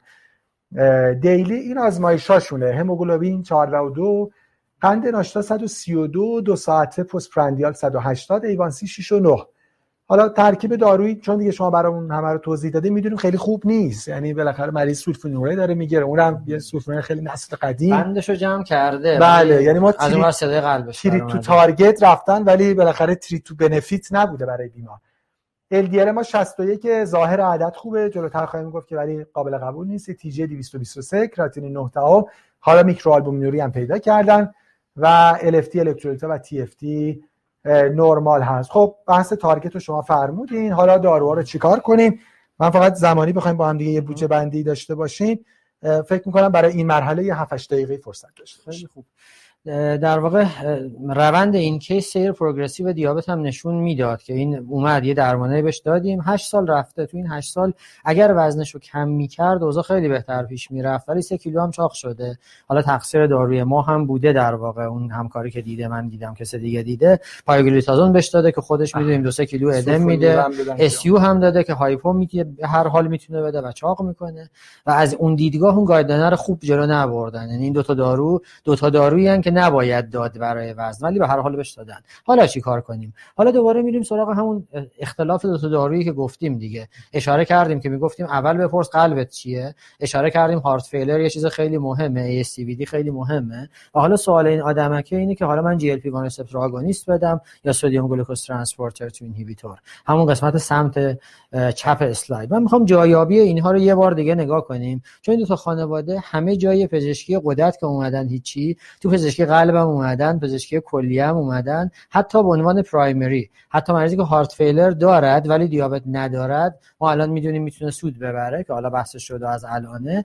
من همه اینو پاکش میکنم الان، فقط جای سدیم گلوکوزا رو میذارم که کجاها قرار میگیره. غیر از لاین سمت راست که مال کاست بود همه جا قرار میگیره و در هر کدوم اون بالای اون رده قرار میگیره، پس جای پای خیلی محکمی داره، نه فقط در قصه قلب، در بقیه‌اش هم همینطور. حالا همین رو برای جی ال پی وان میبینیم، برای جی ال پی وان هم که نگاه کنیم عملا خیلی شبیه همونه. کجا فرق دارن؟ تو این هارت فیلره که این هارت فیلره جاییه که سدیم گلوکوز ترانسپورتر تو اینهیبیتور سوپریوره، چون مطالعه اولیه دارن هر سه تاشون در واقع تو دنیا، چه امپاک ما داریم، داپا و کاناگلوفلوزین، همشون میتونن هارت فیلر رو به صورت کامل کمش بکنن و خیلی بهترش کنن. پس این تو ذهنمون که این مریض خاص به این علت واقعا چویسش به این انتخاب این دوتا دارو از این دیدگاه میشه امپا، ولی یادمون هم هست این آدم چاق بود، چاق‌تر هم شده، از دیدگاه وزنی بخوام فکر کنم میشه لیرا. حالا کدومو بدیم در واقع؟ برای جوابمون من همیشه این سوالو به این شکل میذارم که مقایسه کنیم ببینیم چه چیزهایی داریم. از نظر سهولت مصرف خب امپا دارو خوراکیه، لیرا فعلا تزریقیه، اگرچه در دنیا سیماگلوتاید خوراکی هم داریم. از نظر هزینه تو دنیا اینا شبیه همن، اما در ایران لیرا هزینهش خیلی بیشتر از امپاس، حتی با آزاد حساب کنیم نبیمه. از نظر ای اس سی وی دی هر دوشون خیلی خوبن، سی و پنج و سی و هشت درصد میتونن مرگ قلب رو کم کنن. از نظر ان ان تی مطالعه برای لیرا ضعیفتر از امپا بوده. از نظر بهبود در کلیه، کلیه رو بهتر کنن، قطعا امپا سوپریور هست و همین دلیل هم تو گایدلاین میگفت اگه آلبومینوریا داره این چویس اول توه، اما اگه فقط سی کی دی آلبومینوریا ندارد، مریض ما الان آلبومینوریا به هم زده بود دیگه تو این هشت سال، از بیست شده بود صد و بیست دفعه آلبومینش. از نظر هارت فیلر بازم قطعا قصه به سود امپا هست. از نظر جی اف آر اگه پایین باشه، زیر سی باشه، لیرا رو میتونیم بدیم، دستمون بازه، ولی امپا رو فعلا نمیتونیم بدیم. ولی برای کنترل قند و کنترل وزن لیرا قوی تره. پس من قضاوت میکنم اگه هدف من تو آدمیه که جی اف آرش زیر سیه یا اینکه قند و وزن مهمتره، لیرا سوپریوره به امپا. اما اگر این نباشه، اگه ایسافیوس رو بگیرم، اگه کاست رو بگیرم، اگه هارت فیلر رو در این کیس واضح بگیرم که داره، یا اگر قصه کلیه که بازم این بیمار من داره، اینجا امپا سوپریور میشه. پس برای انتخاب به همه فاکتورها نگاه کنم، بعدش تصمیم بگیرم. فکر میکنم برای این کیس کاری که قطعاً باید بشه از دیدگاه هارت فیلر، امپا رو باید بهش بدیم. اگر کسی بیاد بگه حالا مریض سر به راه شده، هزینه‌ام داره، خب مگه گایدلاین نمیگه که ایرسپکتیو تو متفورمین گرفتن یا ایرسپکتیو تو این که ایوانسی چیه، اگه میخوای وزنو بیاری پایین میتونی کامبینیشن بدی. یعنی اگر پزشکی پیدا شد گفت من مریض خاصی داشتم، مجبورش نکردم، گفت هزینهشو دارم، اترنسش هم داره، میخواد کامبینیشن با هم بگیره، درسته که ما مطالعه لانگ ترم اینجوری فعلا نداریم، اما با دیدگاه داروی دیابت، نه با دیدگاه فقط کاردیو پروتکتیو، اون آپشن هم برای این کیس میتونه مطرح باشه. اما اگه من تک ایجنت بخوام فکر کنم امپا رو باید بهش بدم. حالا گیر کارمون کجاست؟ فرمودید تو این هشت سال که نیومده بهش گلیبن دادن. خب گلیبن بدترین دارو برای قلب، قطعا اگه بگیم بدترینش کدومه به نظر میاد اینه تو اس یو، اون باید قطع بشه که نه هایپو بده، خدا هایپو بخواد دیمند قلب ببره بالا، نه چاقش کنه. تیزدی هم خیلی قصه ها داره، به خصوص در مردی که حالا قصه پروستات و چیزهای دیگه بلیدرش هست و انتخاب خوبی نبوده، چاقش هم میکنه، هارت فیلر هم که دیگه از همه واضح تر. پس من این دو تا رو باید قطع کنم و دوباره میریم سراغ سراغ بازی ریاضی. این آدم الان ایوانسیش خوبه، شش و نه دهمه. الان تارگتش با این اوضاع حتی اگه تا هفت و نیم هم باشه اشکال مهمی نیست. من میخوام دو تا داروش قطع کنم، یه امپا هم میخوام بذارم. آیا به کنترل میرسم یا نه؟ بریم ریاضی وار فکر کنیم. اگه من تیزدیشو که دوز پایین بوده پانزده قطع کنم، به جاش میرم متفورمینه رو زیاد میکنم. از اول گفتیم دوز متفورمینشو پانصد بیدی بهش دادن، پایین بوده. اگه متفورمینشو فول کنم از دید تفکر ریاضی پزشکی، احتمالاً قطع تیزدی با افزایش متفورمین تا حد زیادی جبران میشه. نشم یکی دو دهم فرقشه. میمونه گلیبنه که خب دارو پوتنتیه، نصفی صبح نصفی شب فکر میکنم میگرفت، یعنی دو و نیم. آره اینو که قطع کنم امپاجاش بذارم، انتظار دارم که ایوانسی کوچولو بره بالا. ولی اگه ایوانسی شش و نه من بیاد بشه هفت، هفت و دو دهم، هفت و سه دهم، به جاش دو تا دارویی که چاق میکرده رو قطع کردم. امپایی که خودش دو کیلو کاهش وزن میده رو بدم، خود اینا دیفرنس شش هفت کیلو میشه، یعنی من خیلی راحت مریضمو شش هفت کیلو میارم پایین، هارت فیلرشو خیلی بهتر میکنم، آوتکام کلیویشو بهتر میکنم و به احتمال زیاد قندش به هم نمیریزه. اما اگرم ریخت راه‌هایی بعد از اون دارم. خیلی عالی. من پس داروی دیابت رو، خیلی متشکر که سر زمان هستیم، یه جنبندی بخوام پس داروهای دیابت بیمار داشته باشم، در این که باید گلیبن کلامید و پیوگلیتازون قطع بشه تردیدی نیست. درست. اینکه چی جایگزین بشه، خب متفورمینمون رو به دوز حداکثر میرسونیم و خب با همه این توضیحاتی که شما دادین، یعنی هم بیمار هارت فیلیرن، هم میکروآلبومینوری، حتما اون دارو از بین در حقیقت اس جی ال تو اینهیبیتور و جی ال پی وان ریسپتور آگونیست ها اس جی ال تو اینهیبیتور خواهد بود که حالا اونی که ما اویلیبل داریم امپاگلیفلوزین، همه چی خیلی خوب پیش خواهد رفت. اگه بیمار خیلی مشکل کاست داشته باشه و واقعا نتونه تهیه کنه، الان ببینین آیا برداشت من درسته یا نه، حداقلش اینه که گلیبن کلامید رو تبدیل کنم به یه سولفونول جدیدتر، یعنی گلیکلازاید به بیمار بدم که دیگه اون هارم قلبی رو نداشته باشه. پیوگلیتازونش هم قطع میکنم و متفورمینش رو به حد اکثر دوز میرسونم، حداقل اینکه داروی هارمفول به بیمار ندادم، تو تارگت هم باقی موندم. حالا دارویی که بنفیت داشته خب دیگه بیمار از پسش برنمیاد. این خوبه این درک دیگه. آره واقع این واقعیه. ما کیسای هممون داریم دیگه که به هر دلیلی نمیتونه اون هزینه رو بده. خب خیلی عالی. خب دوست داشتم یه خود راجع به خود اس جی ال تی تو اینهیبیتورها، مشخصا راجع به امپاگلیفلوزین هم میگفتیم، ولی من سوالا رو سعی کردم اینکلود بکنم. یه سوالی که خب زیاد پرسیده میشه، بحث بیماری که داره انسولین میگیره و حالا ما میخوایم مثلا امپاگلیفلوزین اضافه کنیم. فکر میکنم تو کیس‌های آیندهمون اصلا مفصل به بحث انسولین بپردازیم، چون این سوال شایعه و راجع به اس جی ال تی تو اینهیبیتورها خب اونجا بیشتر صحبت بکنیم. بریم نهایتا ببینیم که پلن بیمار چی شده و بعد حالا هم آقای دکتر جاوید هم من توی چند دقیقه پایانی نکات پایانی رو داشته باشیم. حالا گرچه فکر می‌کنم آقای دکتر مثلا در حد یک دو دقیقه فکر کنم بفرمایید بحث امپاگلیفلوزین، شاید خیلی بیشتر هم وقت نگیره چون بحث دوز اصلی اصلیشو بگیم. امپا خب از نظر تجویز راحته، یه قرص ده میلی داره و قرص بیست و پنج داره، قانون شروع یه دونه دهه. برخلاف خیلی داروهای دیگه اینجا معلوم نیست که افزایش دوز افکت رو حتما بهتر کنه. در مطالعات کلینیکال ترایال افکت مجموع خانواده‌ای که ده گرفتن یا بیست و پنج گرفتن خیلی فرق نکرده. برای همین توصیه ناممون اینه که با ده میلی گرم شروع میکنیم. اگر ده میل دادیم، مریض رو فالو کردیم، به اون چیزهایی که میخواستیم برسیم، حالا هدف هارت فیلره بوده بهتر بشه، هدف قند بوده نرسیدیم، میشه بیست و پنج رو هم امتحان کرد. اگه کردیم بیست و پنج اوضاع بهتر شد، خب رو بیست و پنج جلو بریم. اما اگه سه ماه دادیم بهتر نشد، دوباره بیایم رو ده، چون اختلاف هزینه خب به هر حال مهمه. اما خوبیش اینه سینگل دیلیه، معمولا تجویز رو میذاریم صبح تا ظهر. روزهای اول خاصیت دیورتیکی که داره ادرار رو ممکنه زیاد کنه، به بیمارمون بگیم این رو. اما بعد از چند روز اکثر مریض‌ها آداپته میشن با این، البته استثنا ممکنه کیسی ببینیم اینطوری نشه. خب اگه من دارم به مرد میان سال یا مسنی میدم که بی پی اچ هم داره، این مهمتر میشه. اگه به خانم مسنی داریم میدیم که سزارین داشته چند تا زایمان ان وی دی داشته، مثلا مسائل ان تی پی داشته، افتادگی لگن مثانه داره، این ادرار رو باید بهش بگیم. سوال زیادی که روش میشه بحث عفونته که حالا که قند میاد میریزه تو ادرار نکنه من عفونت کنم. ژنیتال اینفکشن های قارچی میتونه زیادتر بشه، کلید جلوگیریش هم شستشوه.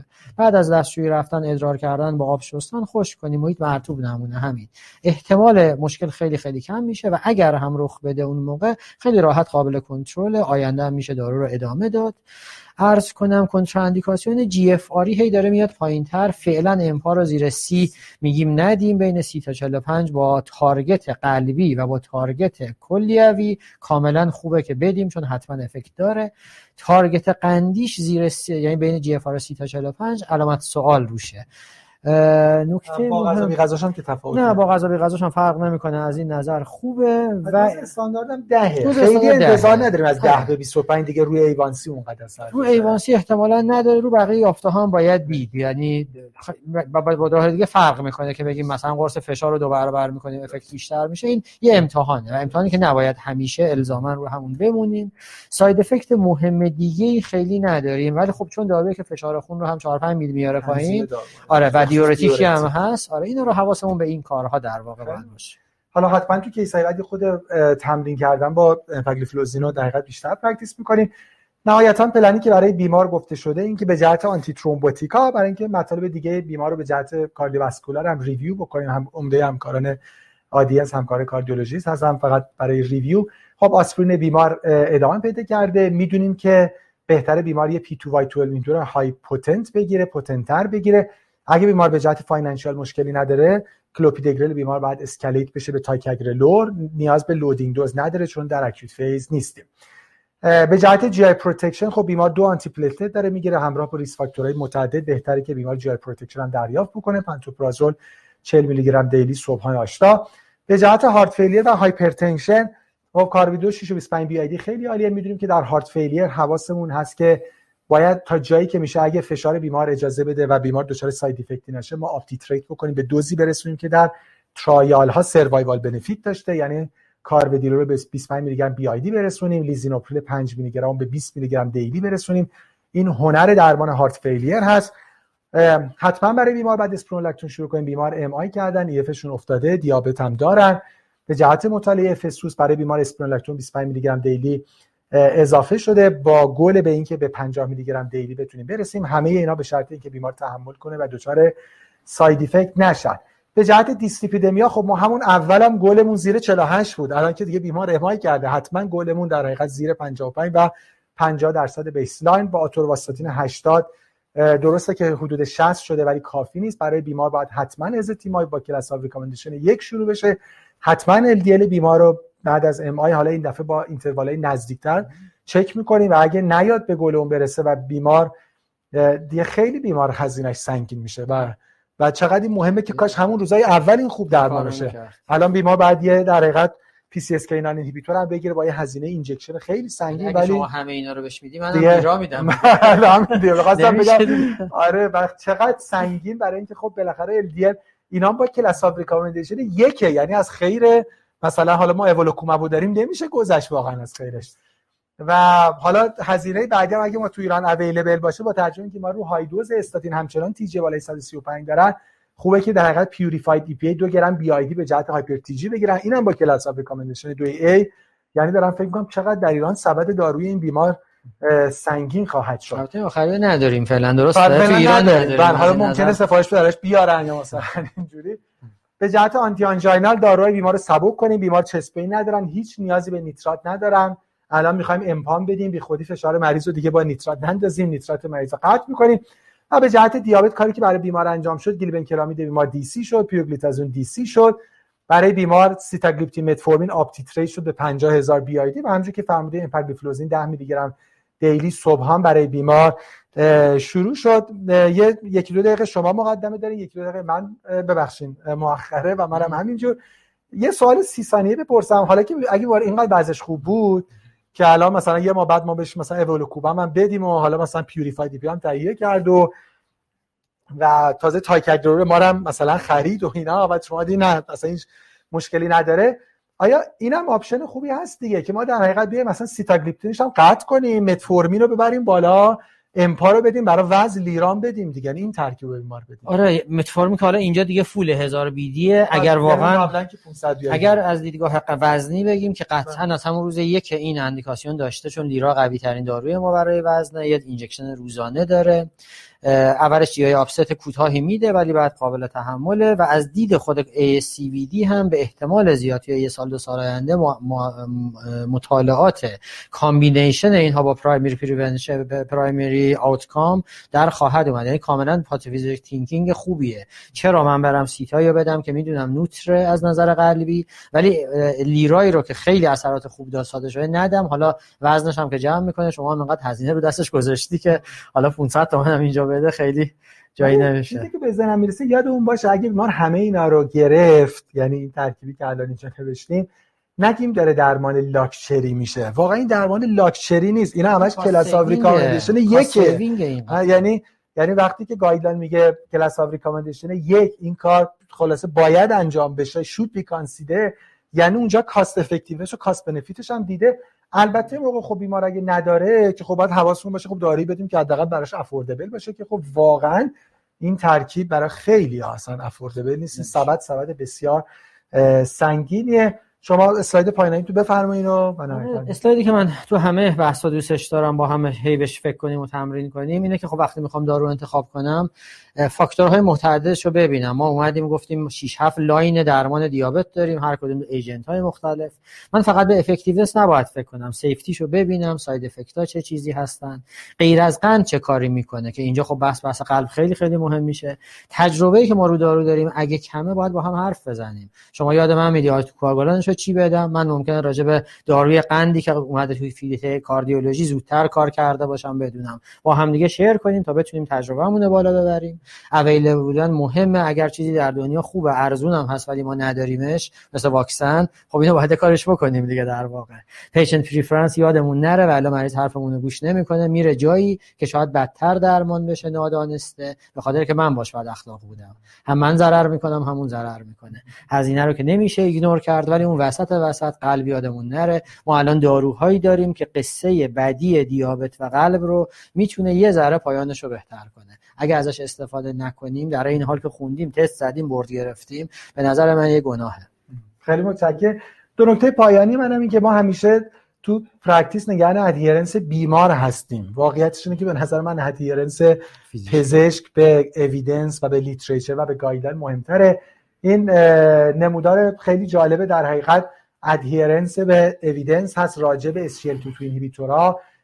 بعد از این بعد از اینکه در حقیقت اف تی ای اپرووال گرفتن این دسته دارو از حدود سال دو هزار و سیزده، حالا آمریکایی‌ها یه سال دیرتر از اروپایی‌ها، و خب ببینید همینجوری با گذشت زمان یکی یکی اینا اپرووال میگیرن، مطالعاتش هی میاد، امپارگ آوتکام، نمیدونم کامواس، حالا داریم میریم جلو، نمیدونم داپاچف، امپروریدیوس. خب ببینید مصرف اینا خوشبختانه داره بیشتر میشه.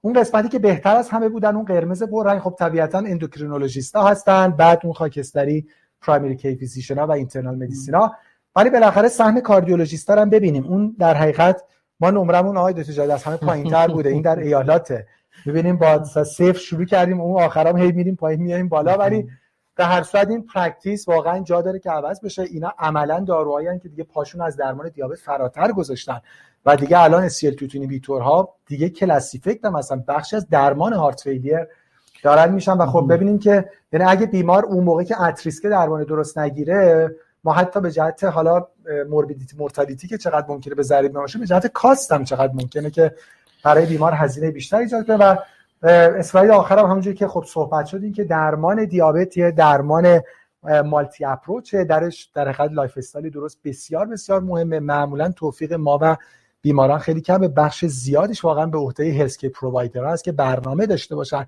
فقط به بیمار نگیم باید لاغرشی، باید ورزش کنی، باید رژیم درست باشه، ما باید برای همه اینا پلان داشته باشیم. و نکته‌ای که هست این که هر دو تا اینا رو گایدلاین بیس باید با هم ببینیم، هم تریت تو تارگت، بالاخره ما باید به ایوانسی هفت حالا یکم بالا پایین برسیم، و هم تریت تو بنفیت، یعنی داروهایی بدیم که در حقیقت بیمار بنفیت کاردیوواسکولار و موربیدیتی مورتالیتی و رنال داشته باشه. خیلی متشکرم دکتر جدید، مثلا همیشه برای من که خیلی آموزنده باشیم. خیلی متشکرم از شما. ان شاء الله اون درصد کاردیولوژی که تو منحنیه بوده بفرد. بشه با این دیسکاشن ها یه ذره بره بالاتر. خیلی متشکرم از شما همکار محترم، به خاطر توجهتون سپاسگزارم. امیدوارم که این گفتگو برای پرکتیستون و نهایتاً کیر بهتر به بیماران کمک کننده بوده باشه. عصرتون بخیر و خدا نگهدار.